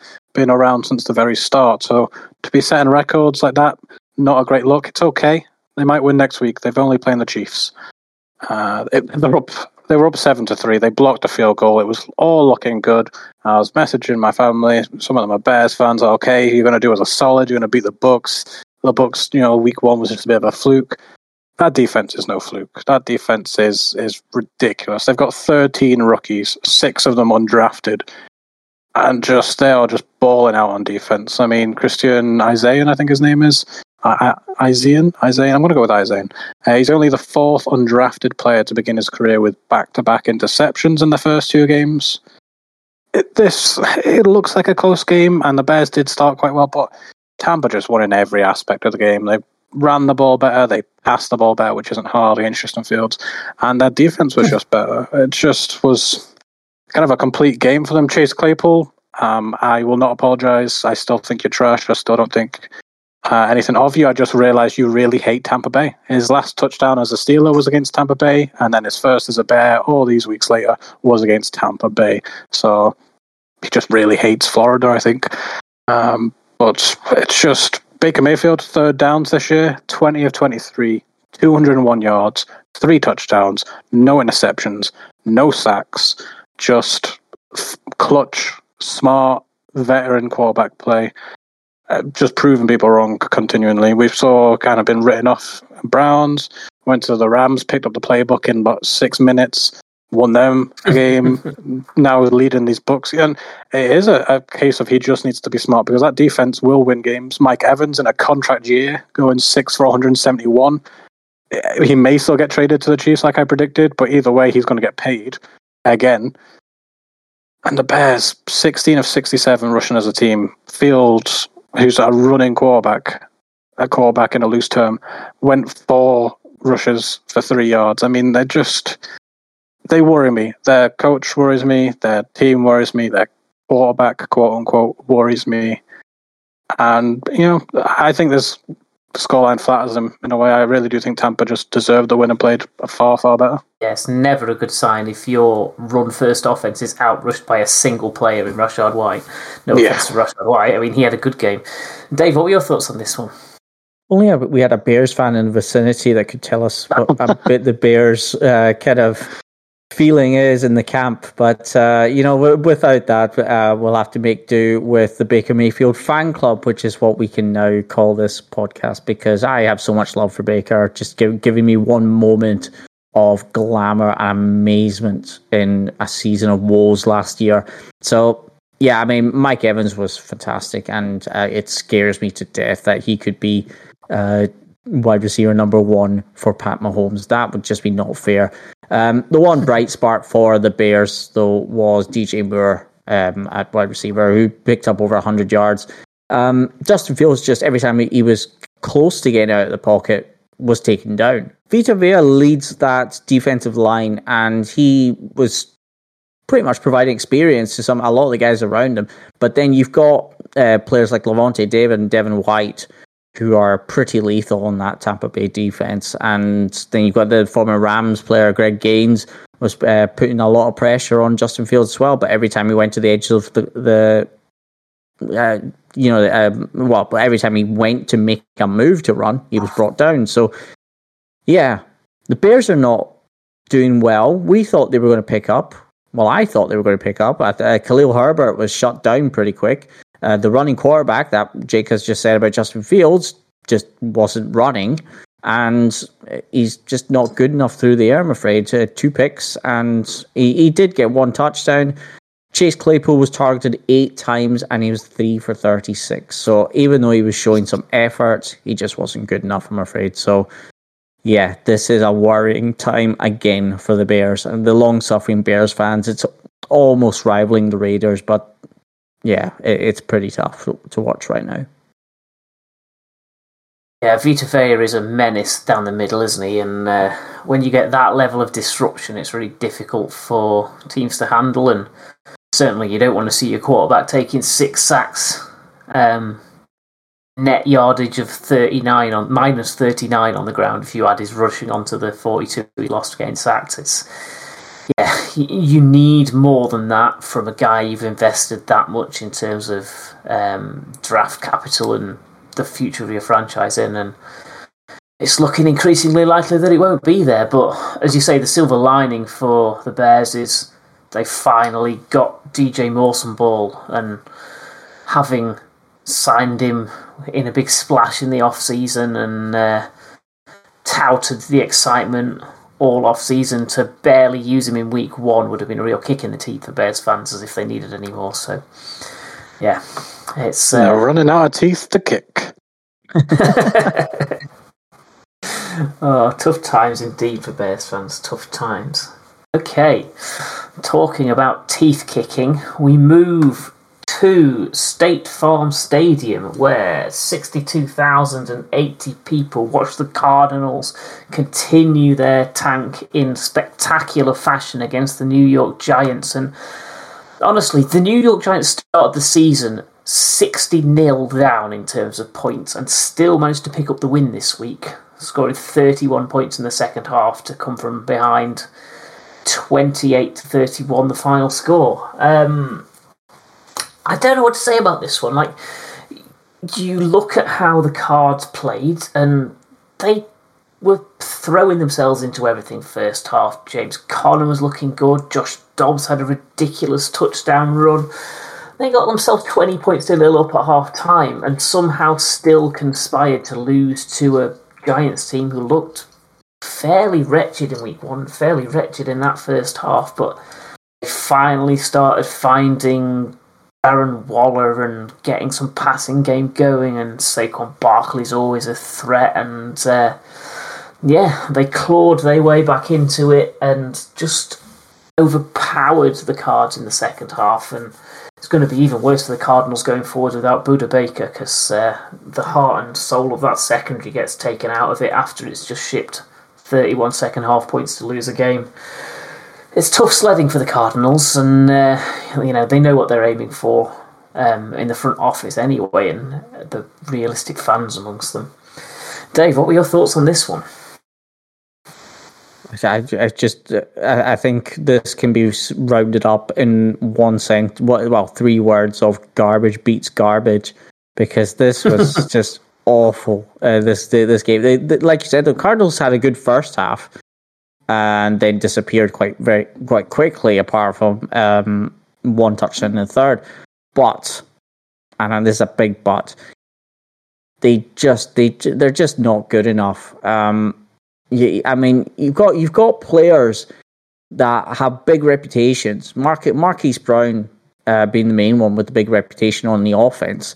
Uh, Josh Dobbs has kind of been thrown in there, but he's he's done pretty well for the yeah, and and he avoided a, a couple sacks as well. So uh, he it was there was some smart quarterback play there. However, on the other side of the ball, that first half that was just awful from the Giants. I mean, they, they were just nothing. They they were worse than nothing at times. Um, Saquon Barkley obviously was a bit of a standout, but he, he, they still couldn't really get the run game going. Uh, Daniel Jones was decent on his feet, but I think he just kind of snapped up the opportunities of the bad Cardinals defense. There's just not a whole lot to say about this game because it was just not something uh, worthy of my eyes basically as, as or anyone's eyes to be honest i mean i, I feel sorry for those 62000 people that were in um were, were in glendale uh, at the state farm stadium so yeah i mean the cardinals are going to be just picking whoever they want in the draft next year the giants are not going to be far behind them if they carry on the way they're going Daniel Jones is not justifying any kind of massive contract like he got. Saquon Barkley barely getting just getting paid a little bit of a nice bonus. It's not very nice. Uh, Darren Waller did finally did, did finally sort of start getting targeted and turn up in the second half, and somehow they won it. I, I mean, I don't even know how they won it, but um, Graham Gano's uh, field goal with about what twenty seconds left uh, was, what separated sizes in the end. Giants, should, judging on the first half, the Giants should have even been let into this game at all. The Cardinals should have so, done something uh, in that second half. So, yeah, somehow the Giants are one and one. Um, the Cardinals are very justly zero and two, and I don't expect them to recover. No, I don't think it's going to get any better. They've got the Cowboys next week. I mean, I, I think the, what really happened was they were going into half time and it flashed up that they had a 96.3% chance of winning this and the front office made a call and said, whoa, whoa, whoa, we're not aiming to win. yeah. We're not yeah. aiming to win. And it will surprise absolutely no one that when we were drafting games to cover, the team or the game left over was this game. Nobody was going to pick this game. It's it's not a rewatch. It's uh, barely a watch, and uh, just to throw such a, lead and lose, it's just frustrating because it's just clear that there's obviously a difference in kind of the coaches and the players. I believe are, are playing, they're trying, but the front office probably are relieved Budda Baker's injured because it is looking likely that the Cardinals are going to draft one and two. And if I was Kyler Murray, I'd be putting my house on the market because it, there's no way you're drafting number one and two and you're not taking Caleb Williams or whatever other quarterback you want to take. Mm, it seems that way, doesn't it? And uh, yeah, as I say, I, I, saw some people describing this as a bounce back for the Giants, but I mean, I mean, I guess it is. They got some offense going, but playing what people feel are the worst team in football, scraping a three point win, having been twenty points behind, and you're still bottom of your division. It's Giants fans would have been hoping for a return to the playoffs and a better fist of it this this year, and it looks like they've taken a backward step from that. And you know, we we all thought the big investment in Daniel Jones was more likely to take them backwards and forwards as a franchise, and that's what's looking like it's going to come to pass as we go forward into this season. But time will tell, I guess. Uh, we might all be eating our words next week. There seems to be a lot of that going around. I guess we move swiftly on from this one since no one wanted to talk about it in the first place and uh, go to a game that only I'm the person who doesn't want to talk about. we move to the last game of the early slate conspicuous in its absence so far. In front of 69,615 people at the Everbank Stadium, Kansas City Chiefs dispatched the Jacksonville Jaguars 17 to 9 in a game I was well, about 50% pleased by because the defense and the special teams for the Jags was decent, but we had no offense to speak of. The offensive line was in tatters. Um, Chris Jones had a 70 plus percent win rate on his pass rush, which is about 50% better than anyone else in the league's managed in a single game this season. It's a scary time to watch a Jaguars team who we were hoping would win the division and make a better fist of a playoff push, and they couldn't get past a Chiefs side who didn't look that much better than their week one stumble against the Lions themselves, really. They're still working their way back into it. Travis Kelce was back, but he looked at about 50% speed. Still managed a touchdown on a slowest um, Texas route I've ever seen behind two linebackers who just stood there and let him lumber into the end zone. It's, um, yeah, tough times. Pat Mahomes is beautiful to watch unless he's against you, in which case he's infuriating because he was sacked once, and by sacked, they held on to his feet until the refs blew the play dead um, as he tried to hand it off to an offensive lineman. It was a strange incident. But everything went the Jaguars' way in this one, apart from the offense. They got the lion's share of the penalty decisions. They got some good turnovers, and they just couldn't get anything going on offense. It was infuriating to watch at times, and you know we've got some work to do there. And as we talked about in previous games, like offensive line isn't a quick fix. We've got Cam Robinson coming back from suspension soon, but he looked really ropey in pre-season, so people hope that to be a silver lining. Um, improvement immediately. I worried that it's not. Um, in terms of the Chiefs, they had a bit better time with their receivers. It couldn't have got worse than week one. Um, Skyy Moore, Justin Watson, a bit more reliable. Justin Watson is a, a deep threat, which uh, causes problems at times. Uh, but yeah, we kind of went into this game thinking there's a chance this is a you know a, a, prequel to the AFC Championship game and it should be a really exciting one between two really good teams and we didn't get that. What we saw was two teams that look like they might struggle to go nine and eight. So I imagine from the uh, neutrals' perspective, it was quite a disappointing one compared to what was expected. Is that right, Jake? There was a lot of low over and unders last week, I noticed, but the the Chiefs Jaguars were set at 50. Everybody was kind of expecting fireworks, and I, I didn't catch much of the game, but Christian Kirk being your highest rated quarterback is concerning, especially for my Trevor Lawrence MVP race. Um, uh, Bigsby, Tank Bigsby not touching the ball. Zay Jones going 0 for 6 targets is very concerning because he looked lights out week one. I mean, D'Ernest Johnson, you know, if you're not going to run Tank Bigsby, then run D'Ernest Johnson a bit more. He went for one. It, kind of the distribution worries me a little bit. You're obviously relying on Christian Kirk, Evan Engram, but it didn't even look like Calvin Ridley got into the game that much. So that kind of worries me for the Jaguars. And what worries me for the Chiefs is they are really kind of slow to get going. Their weapons, I mean, Toney went 5 for 5 at least. He actually caught his passes. I kind of felt like from what I saw, they were forcing it to Kelce because he was back and he's Kelce. But he only went 4 for 26. He got the touchdown, obviously. But to me, it was a very confusing game. Um, like I say, I was kind of expecting some, you know, a shootout a very high scoring uh, game that would, even if the Jacksonville Jaguars lost, it would help my MVP race. Um, it did not help my MVP race. It, it did serious damage to my MVP race, but it's a long season. Yeah, it was a ropey game from Lawrence, um, largely due to the amount of pressure he was under very mm-hmm. quickly, and we, we saw Kirk get a lot of kind of checkdowns over the middle, which hence eleven receptions for a decent amount of yardage, and that was the one positive on offense, I think, given he was completely absent in week one, you, are right about the run game. That was very disappointing, and they uh, they basically didn't seem to trust it, so they didn't go to it at all. They were just looking for ways to negate Chris Jones wrecking the game, and um, Karlaftis had a good couple of plays as well. It was uh, yeah tough times back behind that offensive line. They also felt like they outsmarted themselves a little bit. They got a, a end zone defensive pass interference penalty and then tried some little kind of quarterback play fake boot um, to run it to the corner on first and goal from the one, lost three yards, and then didn't have any more chances to just stuff it up the middle and try and get a big one in there. And when you've drafted Tank Bigsby specifically to do that, you've got to take that shot on first down. If it goes for naught, you can do your fancy play fake play the next one if you want to, and uh, even that would more likely to be successful if you spread your formation out a little bit. We had basically no one outside of the numbers on that attempt, so it was easy for the guys out wide just to shut Trevor down. Disappointing. Um, Dave, what were your I never understand. I was going to say, I, I never understand how when you need one yard and you've got four downs, just run the damn ball. Yeah, run it up the middle four times, or Yeah, you can't get times. one yard from four times. You should not be. In. Absolutely.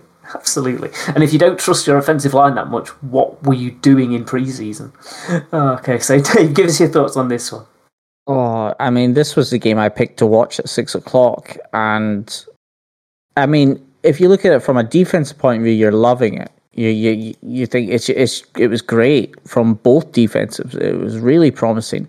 Um, every time Trevor Lawrence threw to Calvin Ridley, it was either Calvin Ridley just couldn't make the grab, or Trevor Lawrence just couldn't find him, and it was the exact same with Zay Jones. So it was quite that was quite disappointing. But this game should be headlined as probably fumble. That's all you need to uh, you need to label as because there were seven fumbles uh, in total in this game. Uh, three, uh, two by Trevor Lawrence, one by Luke Fortner. Then on the Chiefs, uh, Kadarius Toney he did recover it, but he still fumbled it. Uh, Creed Humphrey uh, lost it, and it was a turnover. And uh, Justin Watson and Richie James also with the fumbles and losing the ball.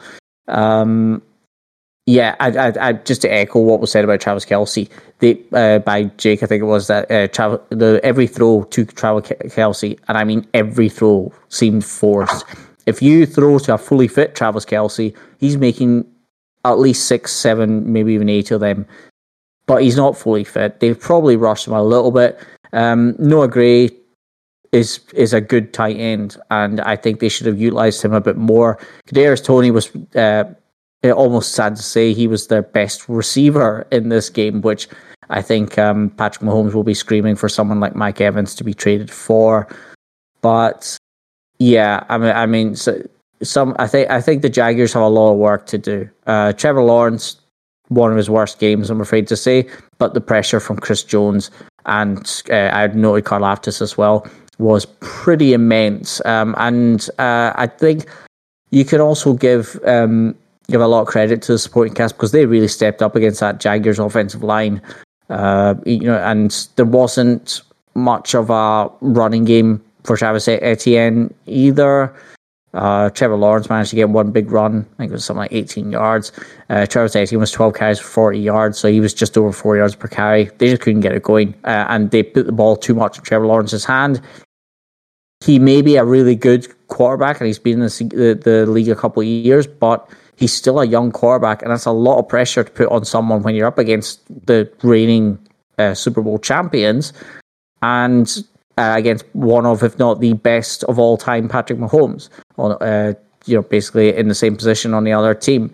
So Lawrence needs a bit of stability. He needs to just get a, a I think he needs to keep his focus a bit as well because I think he was forcing a lot. Uh, obviously, Mahomes forcing a lot of passes in Kelce direction. Lawrence was forcing a lot of passes in every direction. So, um, yeah, Christian Kirk uh, was pretty good. He he was targeted a lot, as was Evan Engram, which obviously can't blame them. Or two, well, one's a very good wide receiver, one's a very good tight end but he wasn't spreading it out enough. I don't think he was going to his favorite targets all the time, whereas Mahomes was throwing it wherever he thought the ball was going to get caught. Basically, um, I'm pretty sure he targeted about 12, 13 receivers in total, whereas felt like it. Yeah, exactly. Um, and I mean, for um, for Trevor Lawrence, he was going to the most likely one on almost every single play, which made it a bit more predictable. So that's why they were only able to get nine nine points in that game. It's a defensive masterclass from both sides. Chris, and welcome back Chris Jones because he was an absolute bulldozer uh, in that game. So yeah, it, it, Jacksonville they shouldn't be too disheartened, but I think a, lo- a, a bit of kind of unity on on offense, defense, just carry on doing your thing, and you will definitely at least have a winning record this year.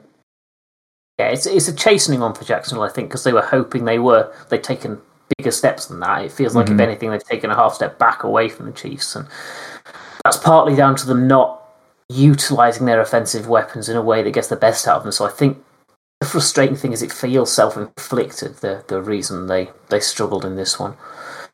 Um, yeah. Um, shout out to um, Richie James for trying to catch a ball with his face mask. That was probably one of the things that cheered me up the most during this one. It was, uh, but even that, like muffed punt recovered at like the 14, they still couldn't turn into touchdowns. Mm-hmm. It was just, uh, yeah, like I, I, yeah I, the the vibes the vibes I got from that when I saw the replay in slow mo was more kind of Homer Simpson dope vibes when that kind of bounced off his helmet. So yeah, that that was.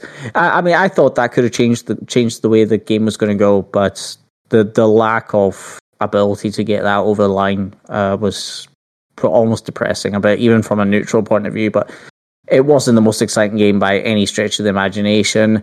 Uh, the, the only other thing I noted as well uh, was that I had the uh, stadium capacity as 67,000. However, there was apparently 69,000 in that. So if the Chiefs can get banned for health and safety reasons, I'm very happy uh, to advocate for that. So, yeah, let, let's get an investigation started into that, please. I think it was seated capacity, but they had some standing areas as well with a load of extras in. But you're right, there was a lot yeah. of patches of Chiefs fans there. It was big red splodges around the stadium in their teal out Sunday. It's uh, disappointing to see. I know some of the home fans are quite miffed about that. Okay, so we move on from a Jaguars loss that made me sick to a Dallas win, which always makes me sick. 93,689 packed into Jerry World to see the Dallas Cowboys beat the Rogerless Jets 30 to 10 in a fairly comfortable victory. Dave, talk us through it. This this this was awful. this this was really awful to watch for for the Jets. It was pitiful. Zach Wilson is just he's gone back to not even just his average Zach Wilson. He's gone back to his worst Zach Wilson. Um, because even though the Cowboys didn't have Brandin Cooks on their offense, um, they really only had CeeDee Lamb and a couple of kind of uh depth uh, what receivers. They didn't really need Brandin Cooks in this one. Um, they did, Dak did very well, but Zach Wilson throwing three interceptions in his first start uh, for for a while. But my word, the, the, the Cowboys against Jets, it was men against boys in this one. Um, I, I I I get the feeling that the Jets were so demotivated, um, sort of I, I think, pro, well, I mean, arguably at halftime, they were still in with a chance. I mean, it was something 18 10 going into the half, but the, the Cowboys just, they, they looked comfortable. Uh, Tony Pollard didn't really get much going. Um, Breece Hall, Dalvin Cook, Michael Carter, non existent, I'm afraid. T- between them, they were uh, 10 rushes uh, for 24 yards. So they, they had no chance in the run game whatsoever. Zach Wilson, 12 of 27 for 170 yards, one TD, which was magnificent by Garrett Wilson, but three interceptions as well. And he was taken down in the backfield three times. Um, so I was quite high on the Jets that they could maybe get up and challenge the Dolphins and challenge the Bills and keep the Patriots at bay. I'm now thinking that it's just going to be the bottom of the division again. Um, excuse me, but apart, apart I mean, Garrett, Wilson was targeted so much by Zach Wilson um, that it was becoming unbearable to see because he, he was just not finding him whatsoever.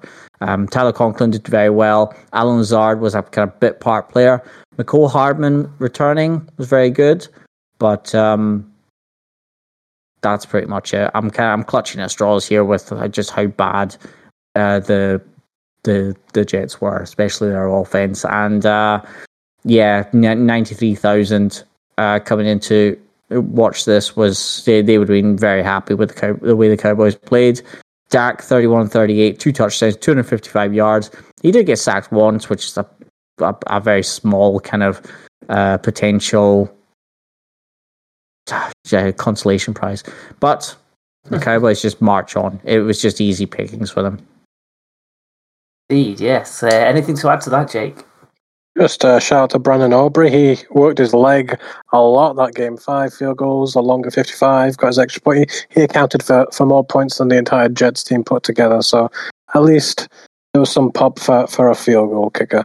But yeah, they it was just a very kind of poor game. It, you kind of all week talking about oh, you know, who the the Jets going to sign Carson Wentz and all these mediocre names. Like, oh, what about Tom Brady? Tom Brady would not be seen dead behind that offensive line. They can't protect their quarterback. They can't get a run game going. And any kind of hope anyone had after hard knocks or preseason, hoping Zach Wilson was going to have a, a renaissance. Um, no, no, they're rudderless or rudderless. It's, it's the same thing. yeah, it was. It's always going to be difficult against Dallas because their pass rush is ferocious, but there's just there's not enough on that Jets offense to trouble the teams that are looking kind of playoff caliber. And although the defense there in New York can cause a lot of problems, if you're only putting up tens, you're not going to be, beat many. And that looked like what happened on the day. And, you know, you say the, the, the battle of two teams with one very concentrated receiving weapon. Um, we've seen a bit of a drop off from Sauce Gardner, I guess, unless he wasn't paired up on CeeDee Lamb. And I don't see why you wouldn't put your stud alpha cornerback on there. Clearly wide receiver one. So CeeDee Lamb had his way with it. And yeah, 11 of 13 for 143 is a huge game, particularly if you're that much the standout wide receiver one. It's difficult to have that level of production against um, quarterback ones in the, the, the top echelon of the league. So shout out to Lamb for stepping up to do that and for uh, Dak for feeding him so well all game. Praising the Cowboys, that leaves a dirty taste in my mouth. I don't like mm-hmm. that. all right. Anything else to say on this one, or shall we move on? Jets bad. Jets bad. Perennially bad. Okay, in that case, we'll move on to perhaps the most controversial game of the week, certainly for some um, podcast hosts who are on sabbatical. 76,108 people packed mile high to watch Denver just fall short against the visiting Washington Commanders. Jake, what did you see in this one? I've heard of the phrase "the game of two halves." This was more of a game of two sides. They just really nobody wanted to take control of the game, or, or they had control of it and kept kept losing it. I mean, the Broncos had a, t- a touchdown on the first three drives. That's the first time since 2010 they've done that. But uh, that they've lost back-to-back home games for the first time ever, I believe, which I find hard to believe, but also came up, so I'll say it. But the the next four drives after those back-to-back-to-back touchdowns, 13 plays, fumble, interception, punt, punt. Mims, who was two of 113, wasn't thrown to again after the third possession it, uh, just some very kind of questionable decisions um, for the Broncos and Sean Payton, in my eyes, kind of went away from what was working. Meant the, the Washington redacted now Commanders uh, rallied from 21 to 3 down. They ended up leading 35 to 24, kind of just shows what a swing in that game there was. And then we'll kind of get onto the, the controversial moment of the, the 50 yard Hail Mary touchdown to Brandon Johnson via two Commanders defenders, which was very fishy. Just it was he was kind of pressure in his face, but the ball was about ten yards short, bumped off one Commanders player, and then the other Commanders player literally like parried it to the Broncos player. I would have been it's more like volleyball than cornerbacks. Yeah, it was it was very peculiar, um, but it made for a very interesting end. And then Cameron, uh, Courtland Sutherland was held before the ball was even there it was a clear kind of flag. Flag wasn't thrown. Chaos ensues. Broncos meltdown. Sean Payton meltdown. I, you know, one, I've I've lived through it with the Saints, and two, I really do believe they should have won this game, and they threw it away with their play calling. I, I don't have too much sympathy. I'm, I kind of say that because Nios is not here. Um, it was the hundredth career win for Ron Rivera, which was great. Kind of a downside for me was Logan Thomas out with a concussion after Kareem Jackson just kind of threw himself into Logan Thomas after he caught the ball. He caught the ball, it was a touchdown, and then Kareem Jackson, who was rightfully ejected, and I would be surprised if he's not suspended, just kind of launched himself into him. It was very dirty to me and just late and made made very little sense. Uh, and Brian Robinson Jr. continues to kind of flash and look great. 18 for 87 on the floor uh, and two touchdowns, and then two for 42 in the air. And the, the Washington defense paired with Eric Bieniemy is just a a scary kind of process because Bieniemy has really got that offense and Sam Howell going, and then the defense with Young and Sweat meeting at the quarterback. They've got seven sacks, five tackles for loss, four passes defense, hit the quarterback 14 times, had an interception, had a fumble recovery. Like I say, Chase Young and Montez Sweat meeting at the quarterback far too often for an offensive line's taste. Yes, uh, Kareem Jackson's got a reputation of tackling like a torpedo, and there's no arguing that that was an ejection. And following on last week's unnecessary roughness as well, although that one was a little bit more unfortunate with the way um, the the receiver kind of fell into the tackle. This one egregious and, and rightly ejected, and it left them with just two rest safeties and then one of those two got injured, which is partly why the swing occurred. I think that they were really struggling for uh, for capable players in that secondary, but that's what happens if you leave yourself short of numbers when you in your in your matchday squad. Anything to add on this one, Dave? I mean, I'm so glad someone's not here for this one because this this would be a ten hour long podcast uh, if, the, if this was uh, on if he was on himself. But uh, yeah, this was a crazy, crazy game, and just to just to put my own opinion out there, I I think Kareem Jackson should be suspended for quite a period of time uh, because not not only uh, did he cause a concussion to I think was it Logan Thomas that. Uh, mm-hmm. Yeah, it was Logan yeah. Thomas. Yeah, he he concussed him. He didn't return to the game. Did Logan Thomas? And it, obviously, um, it was against I want to say Jakobi Meyers uh, against the Raiders that he had uh, that caused a 15 yarder in week one. Um, but yeah, it was that's two weeks in a row where there's been some sort of ridiculous, ridiculous outburst from from the guy, and something needs to change because he's putting the the play the plays are done or there's no need for what he's doing. I think he's taking out his frustrations on the opponent and he's penalising his team.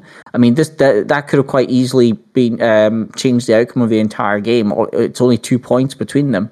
Um, but yeah, that that hail mary, I just I, I, couldn't even believe what I was watching. Well, just what a ridiculous play. The Commanders trying their hardest not to go 2 and 0 for the first time in about 12 years. Just trying everything, just trying to hand it to the Broncos.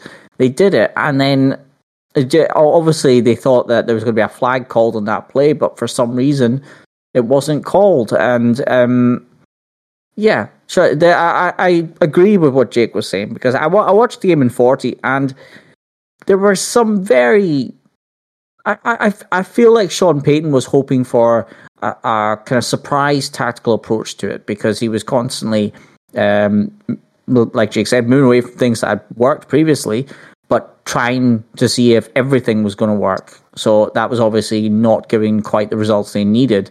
Uh, I feel like Russell Wilson might be feeling a different kind of pressure this year because he was trying to force a couple passes in. Um, you know, trying to obviously trying to play under Sean Payton's uh, playbook. He's still adapting to it. Uh, there was a, a, good few big big passes, big throws. He had three touchdowns, uh, but he had a pick. Like it could have been a couple more picks. Uh, in fairness, um, and you know there were seven sacks. Uh, yeah, obviously some were are, are sacks because uh, Wilson was in the process of taking off or whatever. But they couldn't get Javonte Williams going whatsoever. They had no run game at all which was quite disappointing. Other side of the ball, the Commanders' strength last year was their run game. Um, they didn't really utilize that in this game. Uh, Sam Howell stepped up, but yeah, I mean there was 11 sacks between the two, so neither offensive line should really be given any kind of rest days because they need to be uh, worked, especially the Broncos one because they, their uh, protection was pretty useless uh, to say the least. Um, apart from, I mean, the, these these kind of incidents really eclipsed the whole game and were, were the standout in any regards uh, to the entire game. Uh, there was there was a couple uh, fumbles, but um, it was only the one that uh, Russell Wilson uh, made that that was turned over. Again, Justin Simmons, I, I think, is one of the best the best players in the league uh, at linebacker because he's just well, well I mean, he, he, he's a multi positional player to be honest, but he again ten tackles, um, Randy Gregory made an appearance and managed to actually get a sack for once.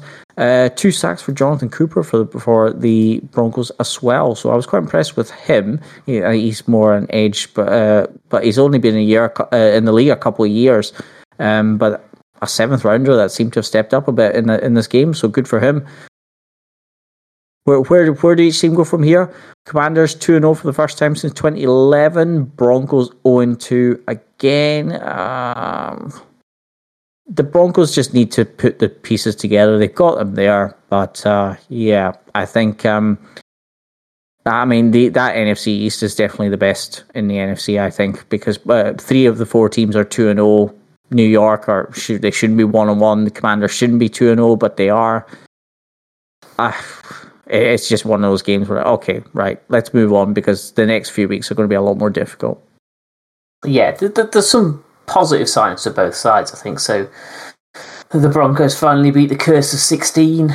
They got some decent passing going, but you're right, that seven sacks and Russell Wilson as your lead rusher is a massive cause of concern, and it's going to be tough to win any games with those two facts on show. So that needs tidying up if they want to turn the uh, positive strides they're making in the passing game into wins. The Commanders, they have that ferocious defensive line which really helps them, and with Sam Howell stepping up and starting to look decent, nice of Ron Rivera to finally notice. Um, Scary Terry's back and looking scary. Their run game is fairly solid and reliable. They're going to be a team that it's not easy to get past. You're going to need to be a good outfit to beat them, and you know that's an improvement on how they have been recently, and should see them back on that sort of fighting for wildcard slots um, when the season's over. And you know, good luck to them with that, I guess. All right, so moving away from Mile High, we go next to SoFi, where 74,742 people watched the LA Rams fall to defeat 30 to 23 at the hands of the San Francisco 49ers. Dave, tell us about your game against the Nemesis. No, thank you. okay, just, I know it was. Uh, do you know what we we I I I enjoyed about uh, three quarters of the game because uh, the Ram the Rams were doing very well.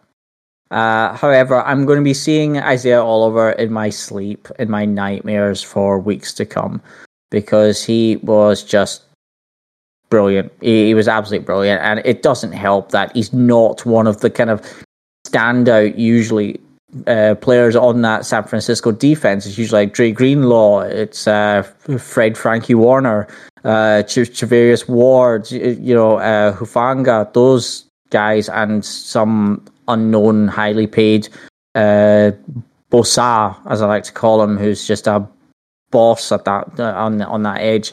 Um, yeah, we did okay. We did okay, but you know, we we lost thirty points, twenty three. Uh, that just, I mean, Puka Nacua is just he, what what a, a, fantastic draft pick he's been a fifth, fifth rounder. I mean, he's just breaking records left, right, and center at the moment for, for uh, rookies. Matt, Matt, Stafford, he had a good game, but he had one very bad pick uh, in in the game, and he, he, well, he had two, but one was extremely his fault. Um, there was also a couple dodgy refereeing decisions. Uh, I won't go into uh, all of them because that will take some time. Um, the one that kind of stood out was a, a intentional grounding where he was waiting for I can't even remember which player it was. uh, to run into the space where he was pointing to. And then when he threw it and the player hadn't moved, it was called for intentional grounding, which was obviously lost downs and a big penalty. So, yeah, it, it was one of those games where if you're a 49ers fan, you're, you're kind of thinking, well, that was the right call. If you're a Rams fan, you're thinking that's just absolute. Anyway, um, yeah, it's well the- censored. we have the we have the building blocks for something very successful. The problem at the moment is that they are all kind of raw pieces, and we still have no Cooper Kupp. We have no wide receiver number one. Uh, Tutu Atwell has been surprisingly fantastic. Uh, Van, Van Jefferson was shocking. Um, I, th- I think he was he was pretty well covered for the majority of the game. However, he when he when the ball was thrown to him and he had a couple chances for catches, he didn't make them. And you've got to be making your catches. Puka Nacua was targeted twenty times in the game. 20 times and he, he caught 15 of them for 147 yards just uh, he, he's been brilliant and he's he's stepped up. So I, I think um, Van Jefferson has a lot of work to do if he's going to have any chance of staying in that kind of first three wide receivers once he's back because Tutu Atwell has really stepped up as well.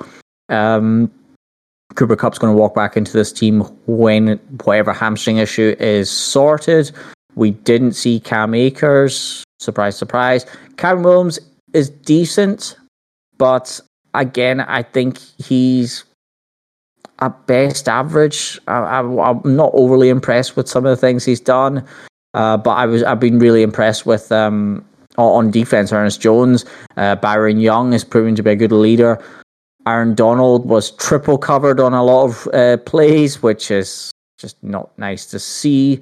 Uh, and Byron Young got a sack as well, so that was quite good. But that that 49ers defense was ridiculous. Um, the offense, Chris McCaffrey just doing his standard things, but we we were okay for the majority of the time with in the uh, defending against the run game, but those couple big plays were what really cost us. And of course, there was the kind of uh, tush push with uh, Brock Purdy getting in for another for a rushing touchdown, but he was pretty uh, like a standard 49ers quarterback. But that's been there for the last couple of years, just doing the bare minimum and being very successful at it. So. Um, yeah, the You're less just enjoying the fact that there's no no whistle this week because Neos is not here to, to be on the, the Purdy train. Oh, I look. I can't even see what. No, I I cannot even see what I would do with that whistle right now because I I am not in any mood after that game uh, to listen to that thing. Which we, in fairness, on Discord we can't hear it, but uh, you know, on the podcast when we have to listen back to that garbage whistle, uh, we still have to hear it. But yes, the Rams are one and one, which is probably better than what I expected at, uh, at the end of week two. And we really pushed the 49ers uh, all the way to the end. So we, I, I mean, at, at this point, it, it just is what it is. But the fact that 80% of the crowd were 49ers fans is was depressing to see. And the Rams had to have a silent count and not the 49ers says a lot about you know, I don't care what it says a lot about it. It's just depressing to see. So I'll let NFL you guys- relocating It- teams. it's, I mean, we we've got the nicest stadium in the league as far as I'm concerned. Uh, so apart from that, we don't have much else. But we want, you know, it's been. I I was polite reminded by one of our former work colleagues, uh, who I just I have no time for now. After his uh, 49er digs at me, uh, that the, you know the last time that we won a, a game in regular season against 49ers, uh, even COVID wasn't a thing. Um, I can't remember. I, I'm not even sure that he was born the last time the 49ers beat us in a kind of a game that mattered, really. You know, late late in the season. So, yeah, big shout out, Innes. Thank you so much for tagging me in a big pile of nonsense on Twitter. But I'll I'll leave it over to you guys, and uh, yeah, just let me cry for the next couple of minutes. Go ahead, Jake. personally, the the Rams have been one of the surprise packages of this year. I fully expected them to kind of just eat the poop, um, kind of fade away this year, be top five, top ten pick, not do much, and kind of recharge. And the fact that Aaron Donald signed back on and Sean McVay signed back on should have been a, a sign to someone like me to say, no, they, the Rams are going to be a lot better than we think. And they had significantly more possession. They outgained the, the 49ers. They had more first downs than the 49ers. It did just come down to kind of late turnovers, and the 49ers just kind of have a way of winning at the moment. I don't think there's any shame in the Rams losing this game. I don't think it, anyone not biased would have picked them to, to, to win the game. And to, I mean, only lose by seven sounds good, but to, you know, to run the 49ers close, I don't think there's any shame in that. And I think for my for me anyway, personally, the, the Rams are a better team than I thought they were. And going forward, I will certainly have to show them more respect. You know, in terms of what I think of them. You know, that I can't just assume, okay, the Rams they're going to lose because they have shown that they have weapons and they're making weapons.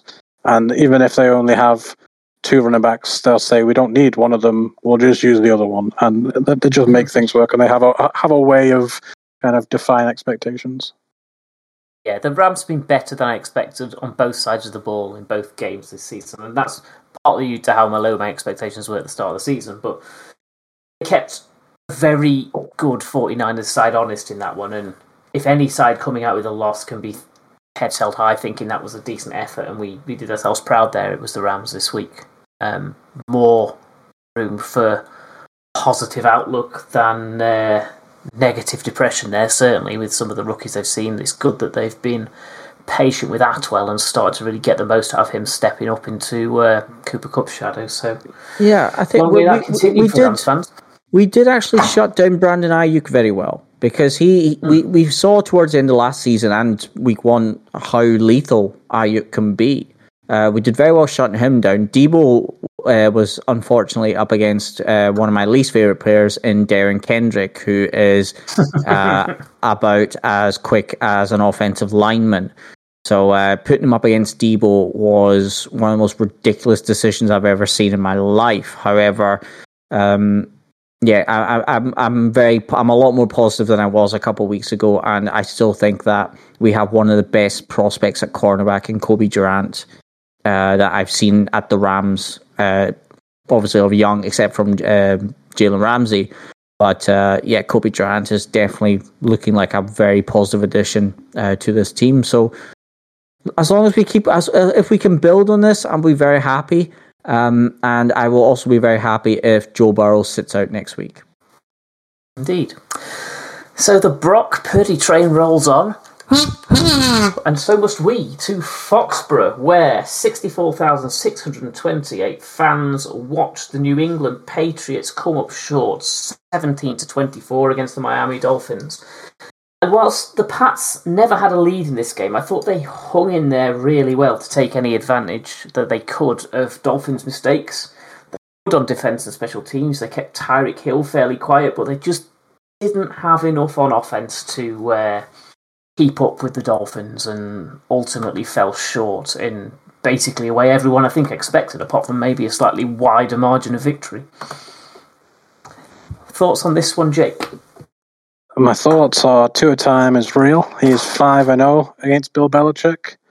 Raheem Mostert going 18 for 121, two touchdowns. The Dolphins getting back to back road wins. Um, but yeah, I'm still left thinking, even though it's back to back home losses for the Patriots, I'm still left very much like the Rams with a bit more respect for the Patriots than what I started out with. I didn't expect anything from them this year. I think pre Aaron Rodgers injury, everyone pretty much had been like, oh, yeah, there's a great division between the Bills, the Dolphins, and the Jets. Oh, yeah, and the Patriots are there. Um, but their offense has been very good. Their defense has been fairly good. It just, uh, Mac Jones, I think, was eight for eight when uh, the rookie Demario Douglas fumbled, leading to a, a kind of early deficit that they didn't seem to recover from. It, it's just really mistakes that I feel like are hurting the Patriots the the Dolphins. Who'd have thought? Yeah.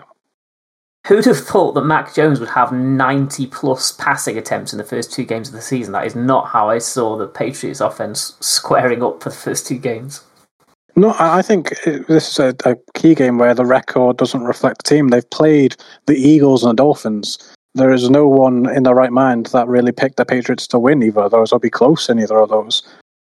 I mean, they're down 17 to 3, and they have a nice drive, and then Xavier Howard just jumps the route and picks you off.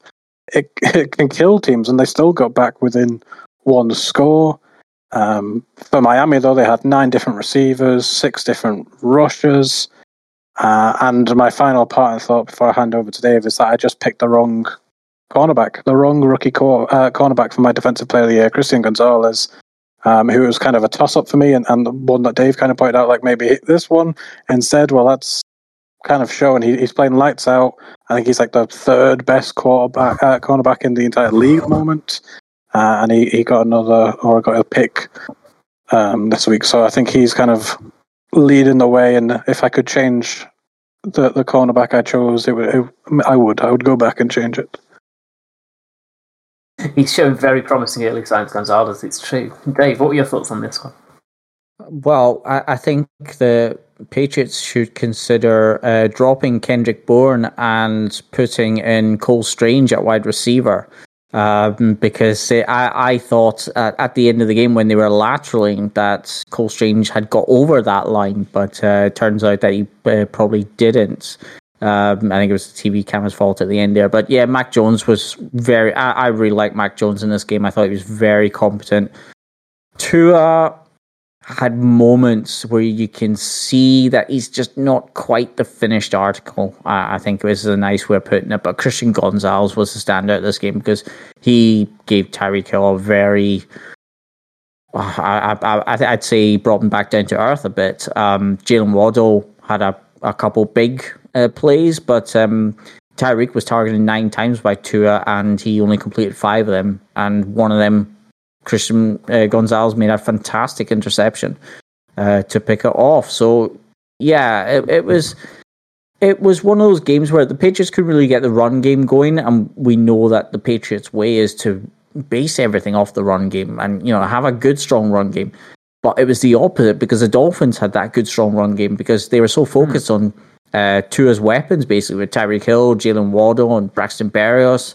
Um, that Raheem Mostert was able to get a, a a couple very good runs, and he got two touchdowns from it as well. So there's a lot of promise for the Patriots, which now none of us really saw uh, coming into the season, but it's there. We can see it. Um, Rhamondre Stevenson was pretty good. Uh, I think that he's. Uh, I, I, mean, he, he was good, but he just could. He, he what should have been like kind of two, three yard losses turned out to be two, three yard gains instead. So I thought that was quite good of him. Uh, Ezekiel Elliott, five carries for 13 yards, didn't do that much, I'm afraid.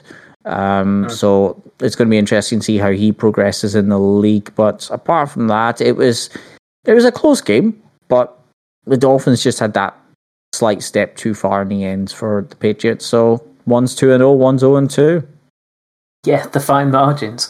I think the Dolphins are quite like the Bills in that over recent years, the missing piece has been a good rushing offense to balance up all the um, passing weapons. And if they can get that on a regular basis, that will step them up as a threat in the upper echelons of the uh, AFC. So, yeah, looking increasingly threatening the Dolphins, but more positive signs for New England than anyone expected in the early goings of the season. And uh, I, I don't like to say that in the slightest, but here we are.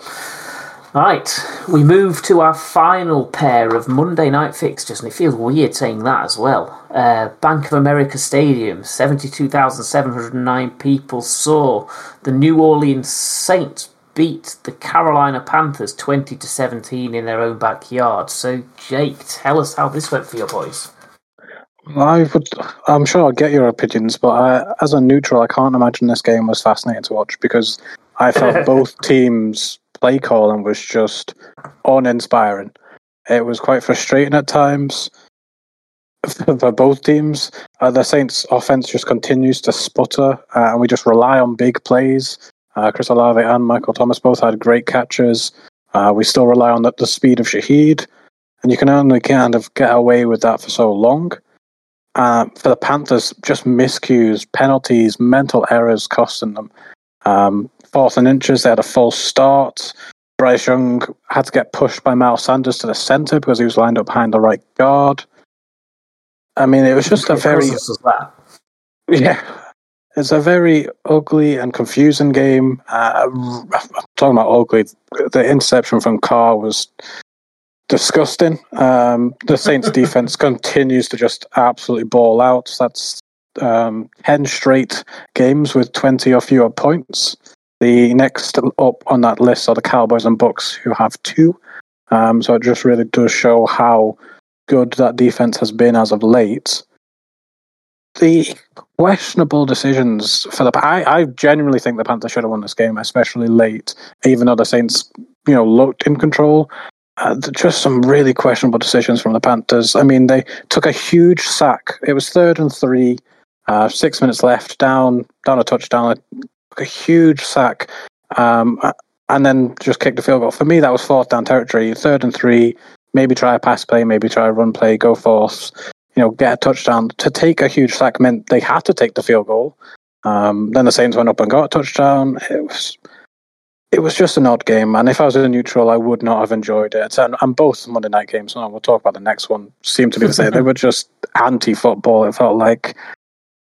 My final kind of part and thought is that prevent defense is a war crime. I yes. absolutely oh, hate it. Absolutely hate it. I mean, Bryce Young's um, stats are not great, and most of them came when prevent defense. We just kind of let them march down the field. It was it was a choice by us to just say, yeah, you can come down the field. And Jonathan Mingo got the ball, and he could have scored a touchdown, and he just ran out of play. I mean, they they scored anyway, but it just blew my mind as a Saints fan watching a Panthers player have a clear opportunity to score a field goal about minute 20 left, get a two point, go for the onside kick. But he ran out of play. And I was like, wow, I would be a bit concerned if my offensive playmaker just decides not to score a touchdown. Um, Adam Thielen stepped up, though, scored the, the touchdown, converted the two point play, even though he wasn't even designed to catch on the, on the play. He threw a block, realized the play was dying, and kind of just threw his hands up and said, yeah, I'll take the ball. Um, so yeah, I'll, I'll, let you guys talk about it. Very uninspiring. Very concerned about the offense. Very bad game. So, Dave, did you enjoy this game as little as Jake is expecting you to have? Uh, I'm trying to find a positive. I mean, look, I the only way I can sum it up, and I, this is by no means anything against the Panthers or the Saints, is that when it was on live, I fell asleep. When I was watching it in 40, I fell asleep. So if that doesn't sum up exactly how this game went, um, yeah, it, it, it pretty much does. Um, I think the Saints. I, I think the uh, Jake's been a little bit unkind to the Saints because I think they did enough to win it, but the Panthers' mistakes were uh, what cost them any chance of this game. To be honest, uh, Bryce Young, he's a, he's a good young uh, prospect of a quarterback, but uh, I think he was uh, the the amount the amount of punishment he was taking from um, the Saints defensive line was a bit, and you know he was constantly being hurried. Um, he was he was sacked what, four times, I think it was. Uh, yeah, and and just there was uh, numerous uh, hurries as well. But yeah, I think I think it it says a lot about a game when the, there was two instances that really kind of uh, were the highlights, and one of them was uh, the injury uh, that occurred um, to Shaq Thompson. I'm afraid, who's who's out for at least the year. Um, yeah, I, I one bright spot for the Saints. I thought their offensive line was a bit better. Um, I think Trevor the Penning was, was Tre- well, yes, Trevor Penning was better than what he was week one anyway, because I thought Trevor Penning was a huge liability in that week one game. So, um, yeah, they've done a lot better in this week. And yeah, apart from Chris Olave's, that, that, that was a brilliant catch, what he managed to do there. Um, and it was a one handed jug- juggling catch, which was amazing. Michael Thomas, there was a bit of um, commotion between Michael Thomas and one of the uh, Panthers defensive line linesmen at the end of the game. I think it's more just Brown, handbags. Yeah. yeah, it was more just handbags than anything else. But yeah, it's it's a game that both teams will be quite eager to put behind them for different reasons. But um, I think the Saints did well to shut down uh, the run game of the Panthers, which I think with a rookie quarterback uh, behind, uh, they were almost forcing Carolina to put it in his hands a lot more. So I think that was quite well done by the Saints. But um, Saints, Saints didn't have much of a rush game either because uh, Jamaal Williams going out and then uh, Tony Jones coming in. He did fairly well, although not getting huge yards. He still managed to get in for two touchdowns, and Taysom Hill did very well uh, when he had the ball. So I think that was a mistake by the Panthers to let Taysom Hill have so much freedom uh, when he's coming in on a play focus on Taysom Hill because there is a sole purpose that he is one of the huge involvements in the play. I know this, and I, I no offense to the Saints, but I only watch about two, maybe three games of theirs a year, and I know that when Taysom Hill comes into a game, he is going to be one of the sole reasons for that play occurring. So they need to approach that. They need to focus on him a bit more. But uh, the the bright spot for the Panthers is I was quite happy to see Adam Thielen having a really good game, seven receptions. But apart from that, Saints move on and they're 2 and 0. So it's promising for them uh, in a division that I think is actually going to be quite tight, uh, especially with the Falcons with a 2 0 record and the Bucs with an even more surprising 2 0 record. So, yeah, uh, positive things for the Saints. Absolutely. I think um, the, the thing that stood out for me in this one was Bryce Young looking quite slow in his decision making, and that's understandable for a guy in his second game out of college, but it's a concern for a number one pick to be um, be playing like that and to be uh, kind of missing targets and, and bringing pressure on himself in the way that he did in this one, and it's ultimately um, a good part of why the game was lost. You're right about Taysom Hill, like um, nine times out of ten running, one passing. So you should know what to expect, and you should be able to shut it down better than they did. Um, particularly given that the defensive line and the linebacker seems to be a strength of the Panthers. I would have thought their weaknesses are more kind of outside corner, um, and maybe the uh, Olave um, receiving yards is testament to that. It's a nice resurgence we're seeing from Michael Thomas as well after a couple of years in the wilderness, which uh, should send worrisome signs through the rest of the uh, Saints opponents because he's the sort of kind of big body target. It's really hard to stop if he can box people out. It's uh, not the sort of play you want to see coming back into form if you've got to face him. So, uh, yeah, more more positives for the Saints than the Panthers in the short term, and uh, the Panthers will be hoping that that um, steep rookie quarterback learning curve can be progressed quickly for Young, I think. All right, final game of the week. We head to the Acrisure Stadium to where the Pittsburgh Steelers just about saw off the Cleveland Browns 26 to 22 in front of 67,576 people. And wow, this was one of the ugliest games I've ever seen. It was riddled with offensive mistakes for both sides, as well as injuries for both sides. And the Steelers won despite generating less than 300 yards of offense and only six offensive points, if we count um, field goals or special team points. There was two um, defensive scores to the one uh, 71 yard George Pickens touchdown but they won the turnover battle four to two. So that maybe tells the story of the game, and um, yeah, it's not one that was a pleasant or um, entertaining watch the neutral, unless what you like is people absolutely hammering each other.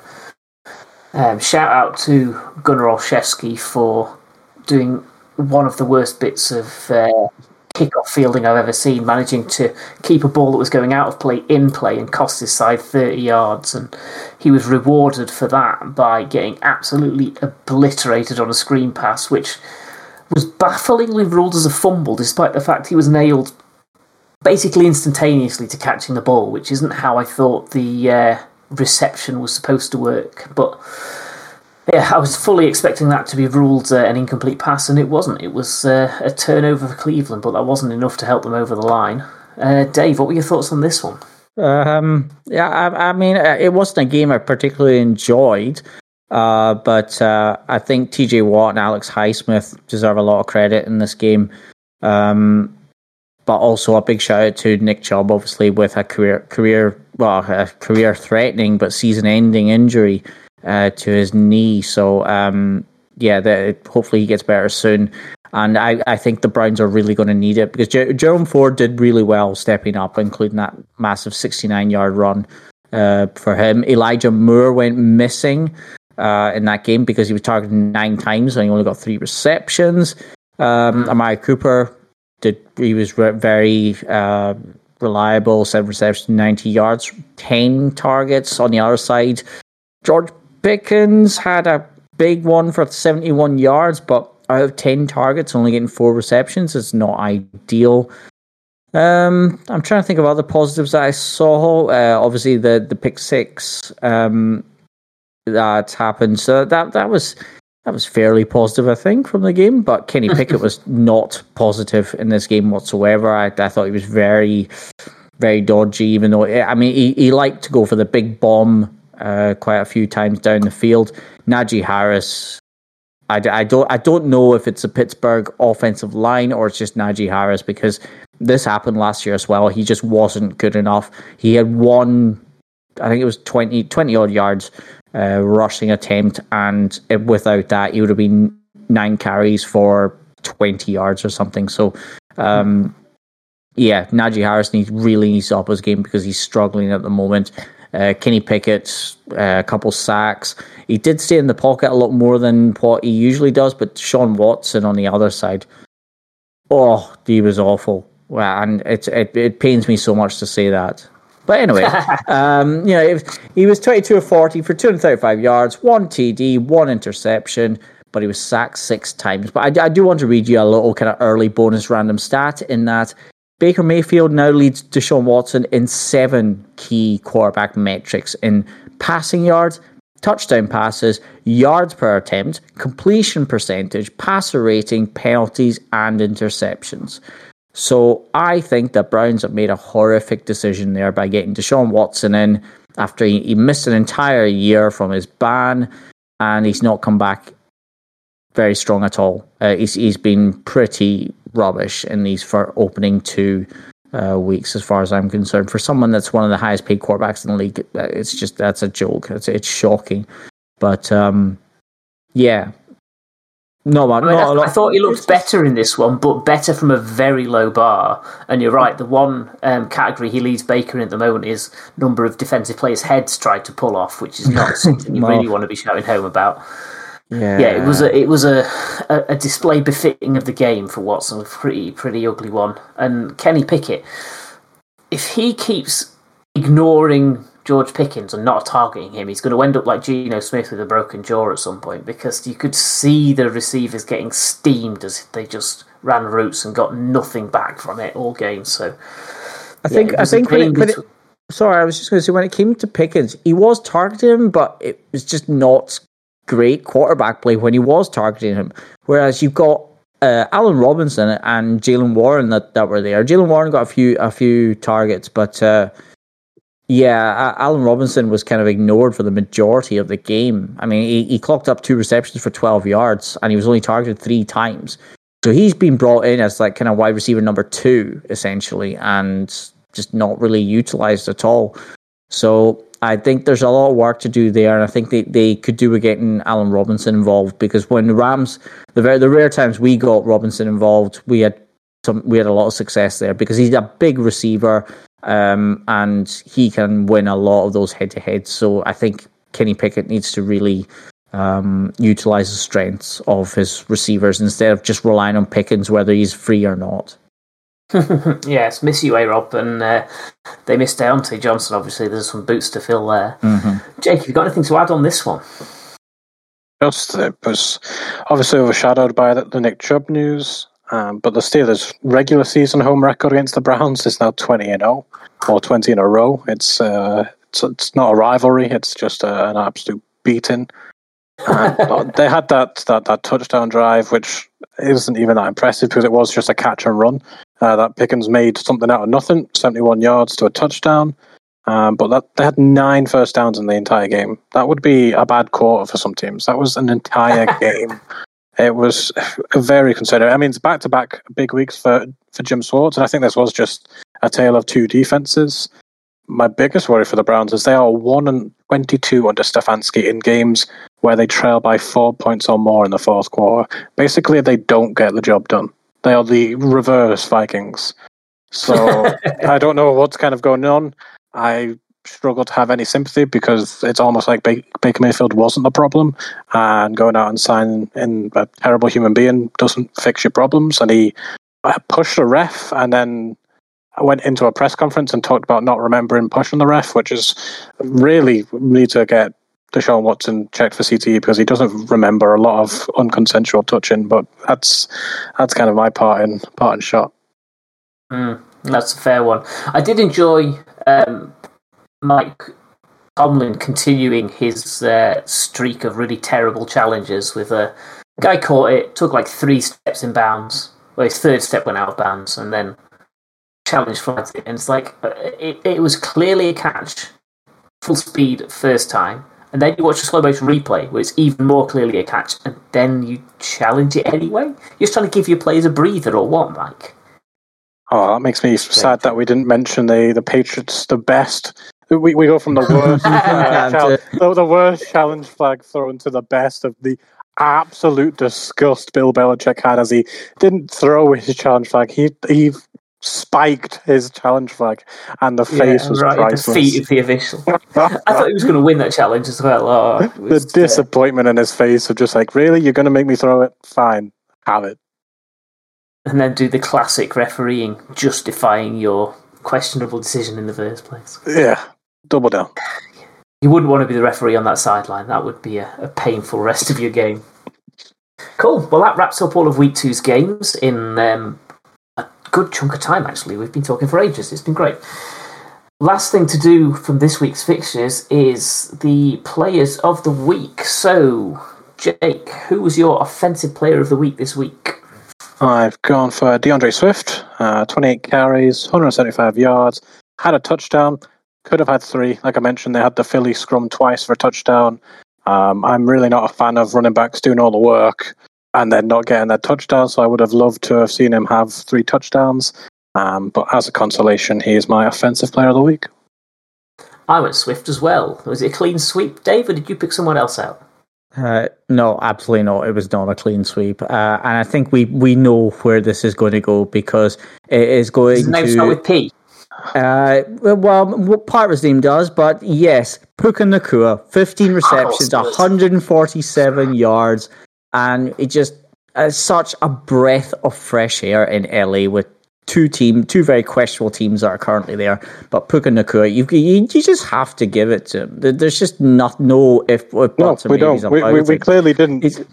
I mean, he was he was just amazing. He was amazing. He's so good that it's it just like Randy who M- Mo. No, I don't even know what his name is, but it, it should be Randy Moss should change his name to Randy Nacua because the, the, this is it's just it's it's the reincarnation. It's it, he's he's a mix of every great great wide receiver that he Puka Rice, whatever you want to call him.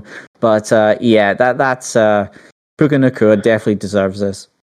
Uh, so if you weren't sure, Dave voted for Puka Nacua. I'm I'm really not sure if you got that. Just wanted to clear up any confusion. Send your hate mail to Stornoway Boy and not to the WinFL show, please. Um, so, defensive player of the week. I picked a guy who mentioned in the game just gone, Alex Highsmith, who really put up some good pressures and uh, just thoroughly impressed me all game. And with TJ Watt in that line as well, he gets overlooked, but I think he's really stepped up to be um, a threatening figure in his own right over the last couple of seasons. It's about time he got some recognition. Uh, Dave, give us your defensive player of the week. Well, I had a couple, but I'm going to go for a bit of a controversial one. I'm going to say Chris Jones because Chris Jones hmm. tore apart the Jaguars, to be honest, and the, there was so much focus on him, and yet he still charged through that Jaguars offensive line and uh, putting pressure on poor Trevor Lawrence. So, um, yeah, I'm afraid to say I'm, I'm going to pick Chris Jones, even though I'm doing it reluctantly. But yeah, I mean the the the other one that I was thinking of was potentially uh, Micah Parsons, who seemed to have gone under the radar in the Cowboys games. He still got managed to get two sacks, but he, he was just terrorizing. He's again the second week in a row he's just terrorizing offensive line. So uh, I'm going to give it to Chris Jones for this one. I'll, I'll very welcome back, and he proves that he's worth the money. Absolutely, I just couldn't bear to think back to that game. Mm-hmm. Any advance on Chris Jones, Jake? Well, prior to Monday Night Football, Chris Jones was my pick, but I am again in lockstep with yourself. I went with Alex Highsmith. Uh, the Steelers scored two touchdowns. He had a part in both of them.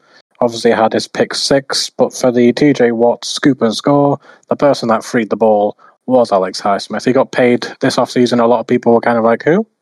Uh, that, that's not Cameron Heyward or TJ Watt. And people are starting to realize why they paid him and, and what a player he is. Absolutely. So let's go from defensive player of the week to the defense and special teams of the week. I went the Chiefs because he only scored nine points against them and it was horrific all day. Does anyone have an advance on the Chiefs? Nope. I've, joined you with the Chiefs. I'm afraid that that's why I was considering going for Micah Parsons for uh, defensive player of the week because I, I couldn't get past uh, the the Chiefs because that defensive unit um, has really pulled them out of a bit of a mistake ridden game on the part of the offense. So uh, yeah, that that Chiefs defense was absolutely magnificent. So Chiefs defense for me as well. I did go different. I have the Bucs. They had six sacks, five tackle losses, um, seven pass defense. They hit the quarterback ten times. They had the two interceptions. The uh, Barrett pick six, uh, the Izien back to back interceptions. Barrett had a, uh, one of sacks as well, and then also the punter Jake Camarda, four punts, long of 72, 52.8 average, and he pinned three inside the 20. So overall, I gave it to the Bucs kind of defense special teams definitely worthy of a shout. And I like the fact we've got our third pronunciation of Izzy and into the podcast. And I think we yeah, I'm just really trying to commentators trying to nail it. yeah. You can't trust the commentators to get undrafted free agents' pronunciations right in week two, though. To be fair, so it could be any of the three we've tried. If cool. I throw it at the um, wall, one of them's got to be right. Absolutely. Um, do we do rookie of the week as well? I mean, if you've got a, a a designation for it, go for it. I mean, I went for Puka Nacua. For uh, you know, I think you're right. He's in for a shout of offensive player of the week, and if you don't give him that, you've got to give him the props for just being looking like an established wide receiver one for his first two weeks of his rookie career when no one really expected it. Um, so yeah, fair play to him. I don't even need to say what my rookie of the week is. I, I we know who my rookie of name? the week is. Uh, Puka Rice. We'll go for that one. I quite like Puka Rice. Uh, but, but, yes, Puka Nacua, uh, the best wide receiver to come out and just much better than some Justin J, Joe, Jake, whatever guy. Yeah, whatever. But yeah, the best wide receiver in the league, Puka Nacua. And oh. finally, yourself then, Jake. No, we'll give it a clean sweep just to shut him up. Fair. I think fair. Yes. He's, he's been phenomenal. Yes. Excellent. Okay. That takes us to the end of the week two stuff and into the week three predictions. So, I've got predictions via um, message from Neosa. I'll feed those in as we go. And then uh, we'll go even then Jake, and I'll try and keep up with the numbers as you throw them at me. We start with the New York Giants versus the San Francisco 49ers, and Neosa thinks that that will be a comfortable 27 to 3 win for the San Francisco 49ers, which is hard to argue with. But, Dave, what do you think? Yeah, I've got 24 points to 10 for the Niners. Just clean sweep. Jake? 27 to 13 for the Niners. Stuff there. A much closer affair predicted with Tennessee heading to the Cleveland Browns. He also thinks the away team will win that one 16 14. What do you reckon, Dave? Uh, I, I, was quite torn about this one. Uh, I'm going. I'm going to say that the Browns will come back in this one, but I'm actually going to say it's going to be 17 points to 13 for the Browns. Yes. I'm also incredibly torn on this. I originally had down the Titans. I've switched. I've flopped. I'm going back to the Browns. I just believe in Jim Schwartz and that defense. So I believe it's going to be a high scoring affair of 13 to 10. Wow, that would be a thriller minute. I mean, I guess the the Browns picking up Kareem Hunt, and I can't believe he only got four million, given that they're basically desperate for his services. But mm-hmm. um, yeah, they've got to. That might help them over the line in that narrow affair. Speaking of which, Atlanta visiting the Detroit Lions, and Neosa has the Detroit winning that by four points, twenty to twenty-four. Dave, what do you reckon in this one? Oh, I think the Lions are going to get back onto winning foot, but I think it's going to be much higher, significantly higher score. So I'm going to go for 34 points to 31 for the Lions. 34 31, that would be a thriller. Jake, what do you think? I've gone for a similar gap of uh, score, and I'm really not sure on this one. With the Lions' injuries and the Falcons proven to be better than I kind of expected, I still think the Lions will get it done 23 to 20. 23 to 20. Very close to Neosa's prediction then. I was the only one who picked the uh, Falcons for that one in my pickums. Mm. Another game that I think is going to be very close this week the New Orleans Saints visiting the Green Bay Packers, and Neosa has the Saints winning this one 21 to 20. Dave, what do you reckon? I think this is going to go to overtime. This is going to be my first overtime game of the week, and I think the Saints get it done in overtime. And I think Carr is going to throw it to Olave to make it 26 20 after overtime, after 20 all in regular time. Excellent. I love the precision on that prediction. Jake, what do you reckon? Not me crazy. I'm picking the Packers to win 10 to 9. Until the Saints offense prove to me that they can actually move the chains and be consistent, we can't keep relying on the defense. Prove me wrong. Packers 10 to 9. 10 to 9. Woof. Wow. Well, that takes us to the Broncos at Dolphins, and perhaps unsurprisingly, this was the result that most raised my eyebrows when I read the message from Neosa because he has the Broncos winning this 31 to 30. Dave, do you agree with him? Uh, no, I have a, a similar score line actually, um, but I think it's going to be 30 points to 24 for the Dolphins. I think they're just going to uh, they're going to see it out in the end. The Broncos will be driving down the field, and then something will go wrong because it's the Broncos. very, very plausible. Jake, what do you reckon will happen in this one? I'm all in on Tua. I believe in the Dolphins. Sorry, Neosa. I've gone 34 to 25. That's tough times for Denver. And then we move to the Chargers at the Vikings, which honestly is two very similarly choky sides. Neosa has the Chargers winning this one 34 to 28. Dave, what do you reckon? Oh well, this was my second overtime game, so I think it's I think it's going to be 24-24 each. But I think a field goal by the Vikings to take it 27-24. Jake, what do you reckon this one's going to be? I have it as a field goal game as well. I think it'll be very close, but I'm sick of the Chargers, um, so I'm going Vikings, thirty-one to twenty-eight. Both of you disagreeing with Neosa, which if last week's uh, results are anything to go by, was a good strategy.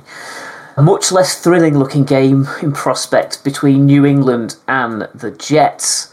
Neosa has this one finishing 19 to 16 to New England. What do you reckon, Dave? Uh, 20 points to 10 to the Patriots. The Jets just are not going to win. And Jake, what do you think the final score will be in this one? Battle of the defenses, but I'm starting to believe in Bill O'Brien again uh, and his offense. I will go the Patriots 15 to 13. Wow, that is grim sounding. I had this one as a 21 all overtime game with the Patriots winning it by three. We'll see how we go with that one through um, probably gritted teeth. Next up, Buffalo visit the Washington Commanders, and Neosa has the Buffalo Bills winning this one 22 to 16. Dave, do you agree with him? No, I don't. Uh, I think it's actually Ooh. going to be a fairly decent scoring game, but only for the Bills. So I've gone for 35 points to 13 for the Bills. Wow, that's a big margin. What do you reckon, Jake? I've gone 30 to 20. I do believe in the Bills, and there is a bit of a gap there, but I, I do respect the Commanders and what they're building. Moving on to Everbank Stadium. Houston Texans visit the Jacksonville Jaguars. He also has us bouncing back to a 30 points to 17 win, and I hope he's right. What do the rest of you think, Dave? Uh, I, I, think it, it, will be a win for the Jags, but I think there's a lot of work to be done there. So I'm going to say it's going to be at 20 points to 17 for the Jacksonville, and they just scrape over the line. Be another Sunday afternoon of heart attacks for me then. High blood pressure, yes. uh, I've got the Jags winning 24 to 17, slightly more relaxed, but still don't, you know, don't give up. I had 24 17 as well. Nice. Nice. Becky, Taking us next to the Ravens, who host Indianapolis, and Neosa has them sweeping the Colts aside 13 to 30. Dave, what do you predict the final score will be in this one? I think it's going to be a lot closer than that, uh, especially with Gardner Minshew coming back in, who seems to be Mr. Reliable, Mr. Stable. So I, I think that the Ravens will uh, narrowly, and I mean very narrowly, uh, win this game by 23 points to 21. Wow. Put me for the Ravens from Dave. What do you reckon, Jake? Don't ask me how I got this. Um, I don't understand the maths, but I've gone Ravens 25 to 16. That would, yeah, okay. It's nice Don't to ask the maths. Nearly a scorigami. There's good, yeah, we all love probably. scorigami. Excellent. Okay, so moving swiftly on. Carolina visit the Seahawks next, and Neosa has gone for Bryce Young's first victory, twenty to nineteen, to Carolina, which took me by surprise. Dave, do you believe in Bryce Young? No, but I don't believe in the sea fraud, so I'm going to be picking the Panthers for this one as well. Uh, I think it's going to be a very tight game. I think it's going to be 16 points to 13 for the Panthers. Wow. And Jake, what do you reckon? I've gone different. I didn't see anything from the Panthers on Monday night that makes me think they can go win this game. I've gone 21 to 17 for the Seahawks. Indeed. Excellent. So then we have what I thought could be the kicking of the week. The Chicago Bears visiting the Kansas City Chiefs. Neosa has the Chiefs winning 39 to 20. Dave, what do you reckon? Well, here comes a shocker because I'm backing the Bears in this one. I Oh. think uh, I I just think that there's something is going to happen this week that is going to shock us all, and that that is going to be this game. And I think it's going to be a very tight game. I think it's going to be 20 points to 17 for the Bears. That is wild. That's Jake, what do you outrageous. it's the largest spread of the week 13 and a half points. If the Bears cover, I'll be impressed. I've gone 38 to 13 Chiefs. As a 42 to 10 win for Dallas. I think I might have disconnected from the oh, internet. You're back? Yeah, I just, there was silence then 42 to 10. I was like, oh, oh. Sorry. I'll uh, run that link over. So, speaking of huge, we move to Dallas at Arizona Cardinals, and Neosa has uh, Dallas winning this one 42 to 10. Dave, do you think it will be that big? Do you think it will be Dallas? Uh, I've actually gone for 45 points to 6 for Dallas. Uh, so, Woohoo! yeah, I think that's going to be an astronomical score. Monstrous. Jake, what astronom- there, what galaxy do you have the score in? Pretty similar. I've gone 31 to 6. Big stuff. Arizona, brace yourselves. That's going to be eye watering. Steelers at Raiders. Nearest the house is finishing 26 to 21 to the Pittsburgh Steelers. I'm not sure this is an easy one to call, but Dave, which way did you put it? Well, apparently, this is one of the most highly anticipated games in Las Vegas because for some reason, ticket prices are currently going about $500 right now. Uh, I have no idea why, uh, but I don't think that they're going to be uh, rewarded for that because I think it's going to be a very low scoring game. And I think the Steelers are going to come away with it with a 16 points to 13 win. Jake, what do you reckon in this one? It's the, the joint lowest on the spread. Steelers getting one and a half points or one and a half points favourites. I've got them winning 20 to 17 in a very close game, but I, I do see this going either way. 20 to 17 to the Steelers. Interesting. And then Sunday night football. This could be a stodgy one, but an interesting one nonetheless. Two 2 0 teams. The Eagles visit the Tampa Bay Buccaneers, and Neosa's gone for the upset, I think. 23 to 19 to Tampa Bay. You agree with his prognosis, Dave?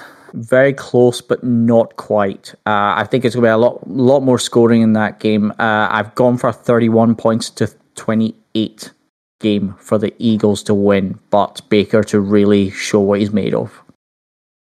And that means, Jake, are you siding with Neosa's books or Dave's Eagles prediction?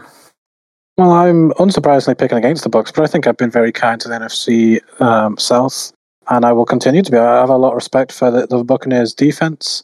The Eagles are kind of slow and sputtering; they don't inspire me as of yet. So I've given them the win, but 18 to 17. 18 to 17 to the Eagles. Very close. And then Monday Night Football, the LA Rams versus the shit. Oh, Cincinnati Bengals. I can't read my Yes. own writing.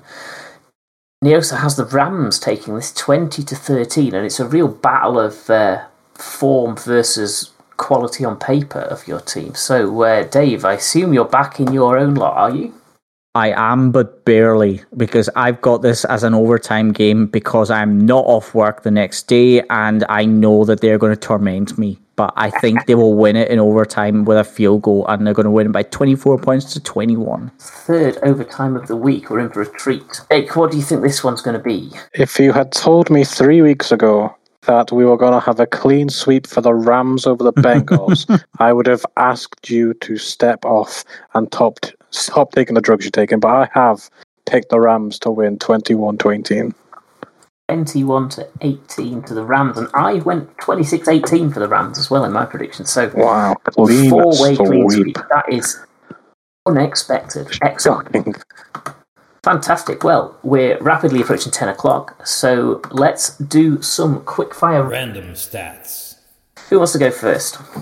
I will go. No, yeah, Jake go first. No, Jake go first because mine is just a, a Rams, a big up Rams one. Oh, surprise, surprise. Well, mine is kind of a joint one with Neo. So we were messaging whilst he's abroad. I'm sure his wife loves that. He's still talking to me about NFL whilst he should be enjoying his holiday with his wife. Uh, but I appreciate it. Uh, we were on the same wavelength. We were both talking about Justin Jefferson. My random stat was that uh, he's become the first player with 150 or more receiving yards in the first two games in a season since Steve Smith Sr. in 2011.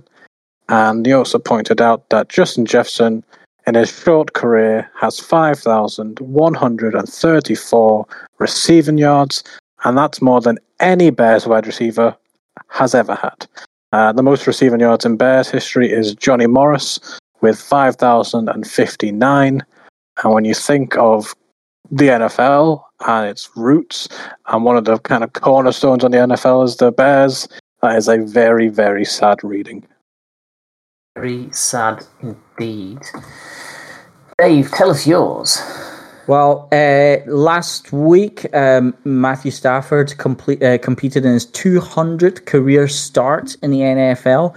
But that 200 uh, career start also was a record because he set the third all time most passing yards in uh, someone's first 200 regular season games, but, on, but only just because he surpassed Peyton Manning in those rankings. So uh, Matthew Stafford is 52,723 yards in his first 200 regular season starts. Uh, regular, yeah, regular season games. Uh, and Pey- Peyton Manning is 52,606. But top of that list, big shout out for the Saints, Jake, Drew Brees, but on 56,300 yards with a very credible Matt Ryan in second on 54,000. So, yeah, Matt Stafford surpasses Peyton Manning for once in his career. Uh, and yeah, gets a, a, a, place on a nice a nice tally anyway. So 52,700 yards for Matt Stafford in his first 200 games. And that is my random stat. Love it. Phenomenal. I think the only way that could be bettered is if that 52,723 yards was more than the Bears had in total in their franchise history. Probably not far off. I heard a fact that surprised me that this week one was the first week one where only one side from the AFC divisional winners from last season won. So the Chiefs lost, the Bills lost, the Bengals lost, and the Jags were the only team to win. And I thought, oh, I'll dig back through the archives and find the last ever season when only one side from either the AFC or the NFC who won their division the previous year won their week one matchup. Would you like to have a guess at what year I had to get back to to find out the last time that this had happened? 76. 76. Any advance on 76, higher or lower? I, I, I think be slightly lower. Lower. I was disappointed to find out it was 2021. Packers, Cowboys, and the Rams all You lost. set me up. So I only had to go one year. Um, yeah, it's not as uncommon as you'd think, or if it is more uncommon than you'd think, it's happened twice by chance very, very recently. And And I didn't think that was enough, frankly, having only had to do one year's worth of research. So, as a bonus random stat, when the Jags took the lead 3 0 against the Chiefs, that was their first lead against the Chiefs in a decade. So I'll, I'll just heap a little bit of extra misery on top of my chips to uh, finish the Why episode. did you do off. that to yourself? it's the uh, masochism of the 25 year Jags fan.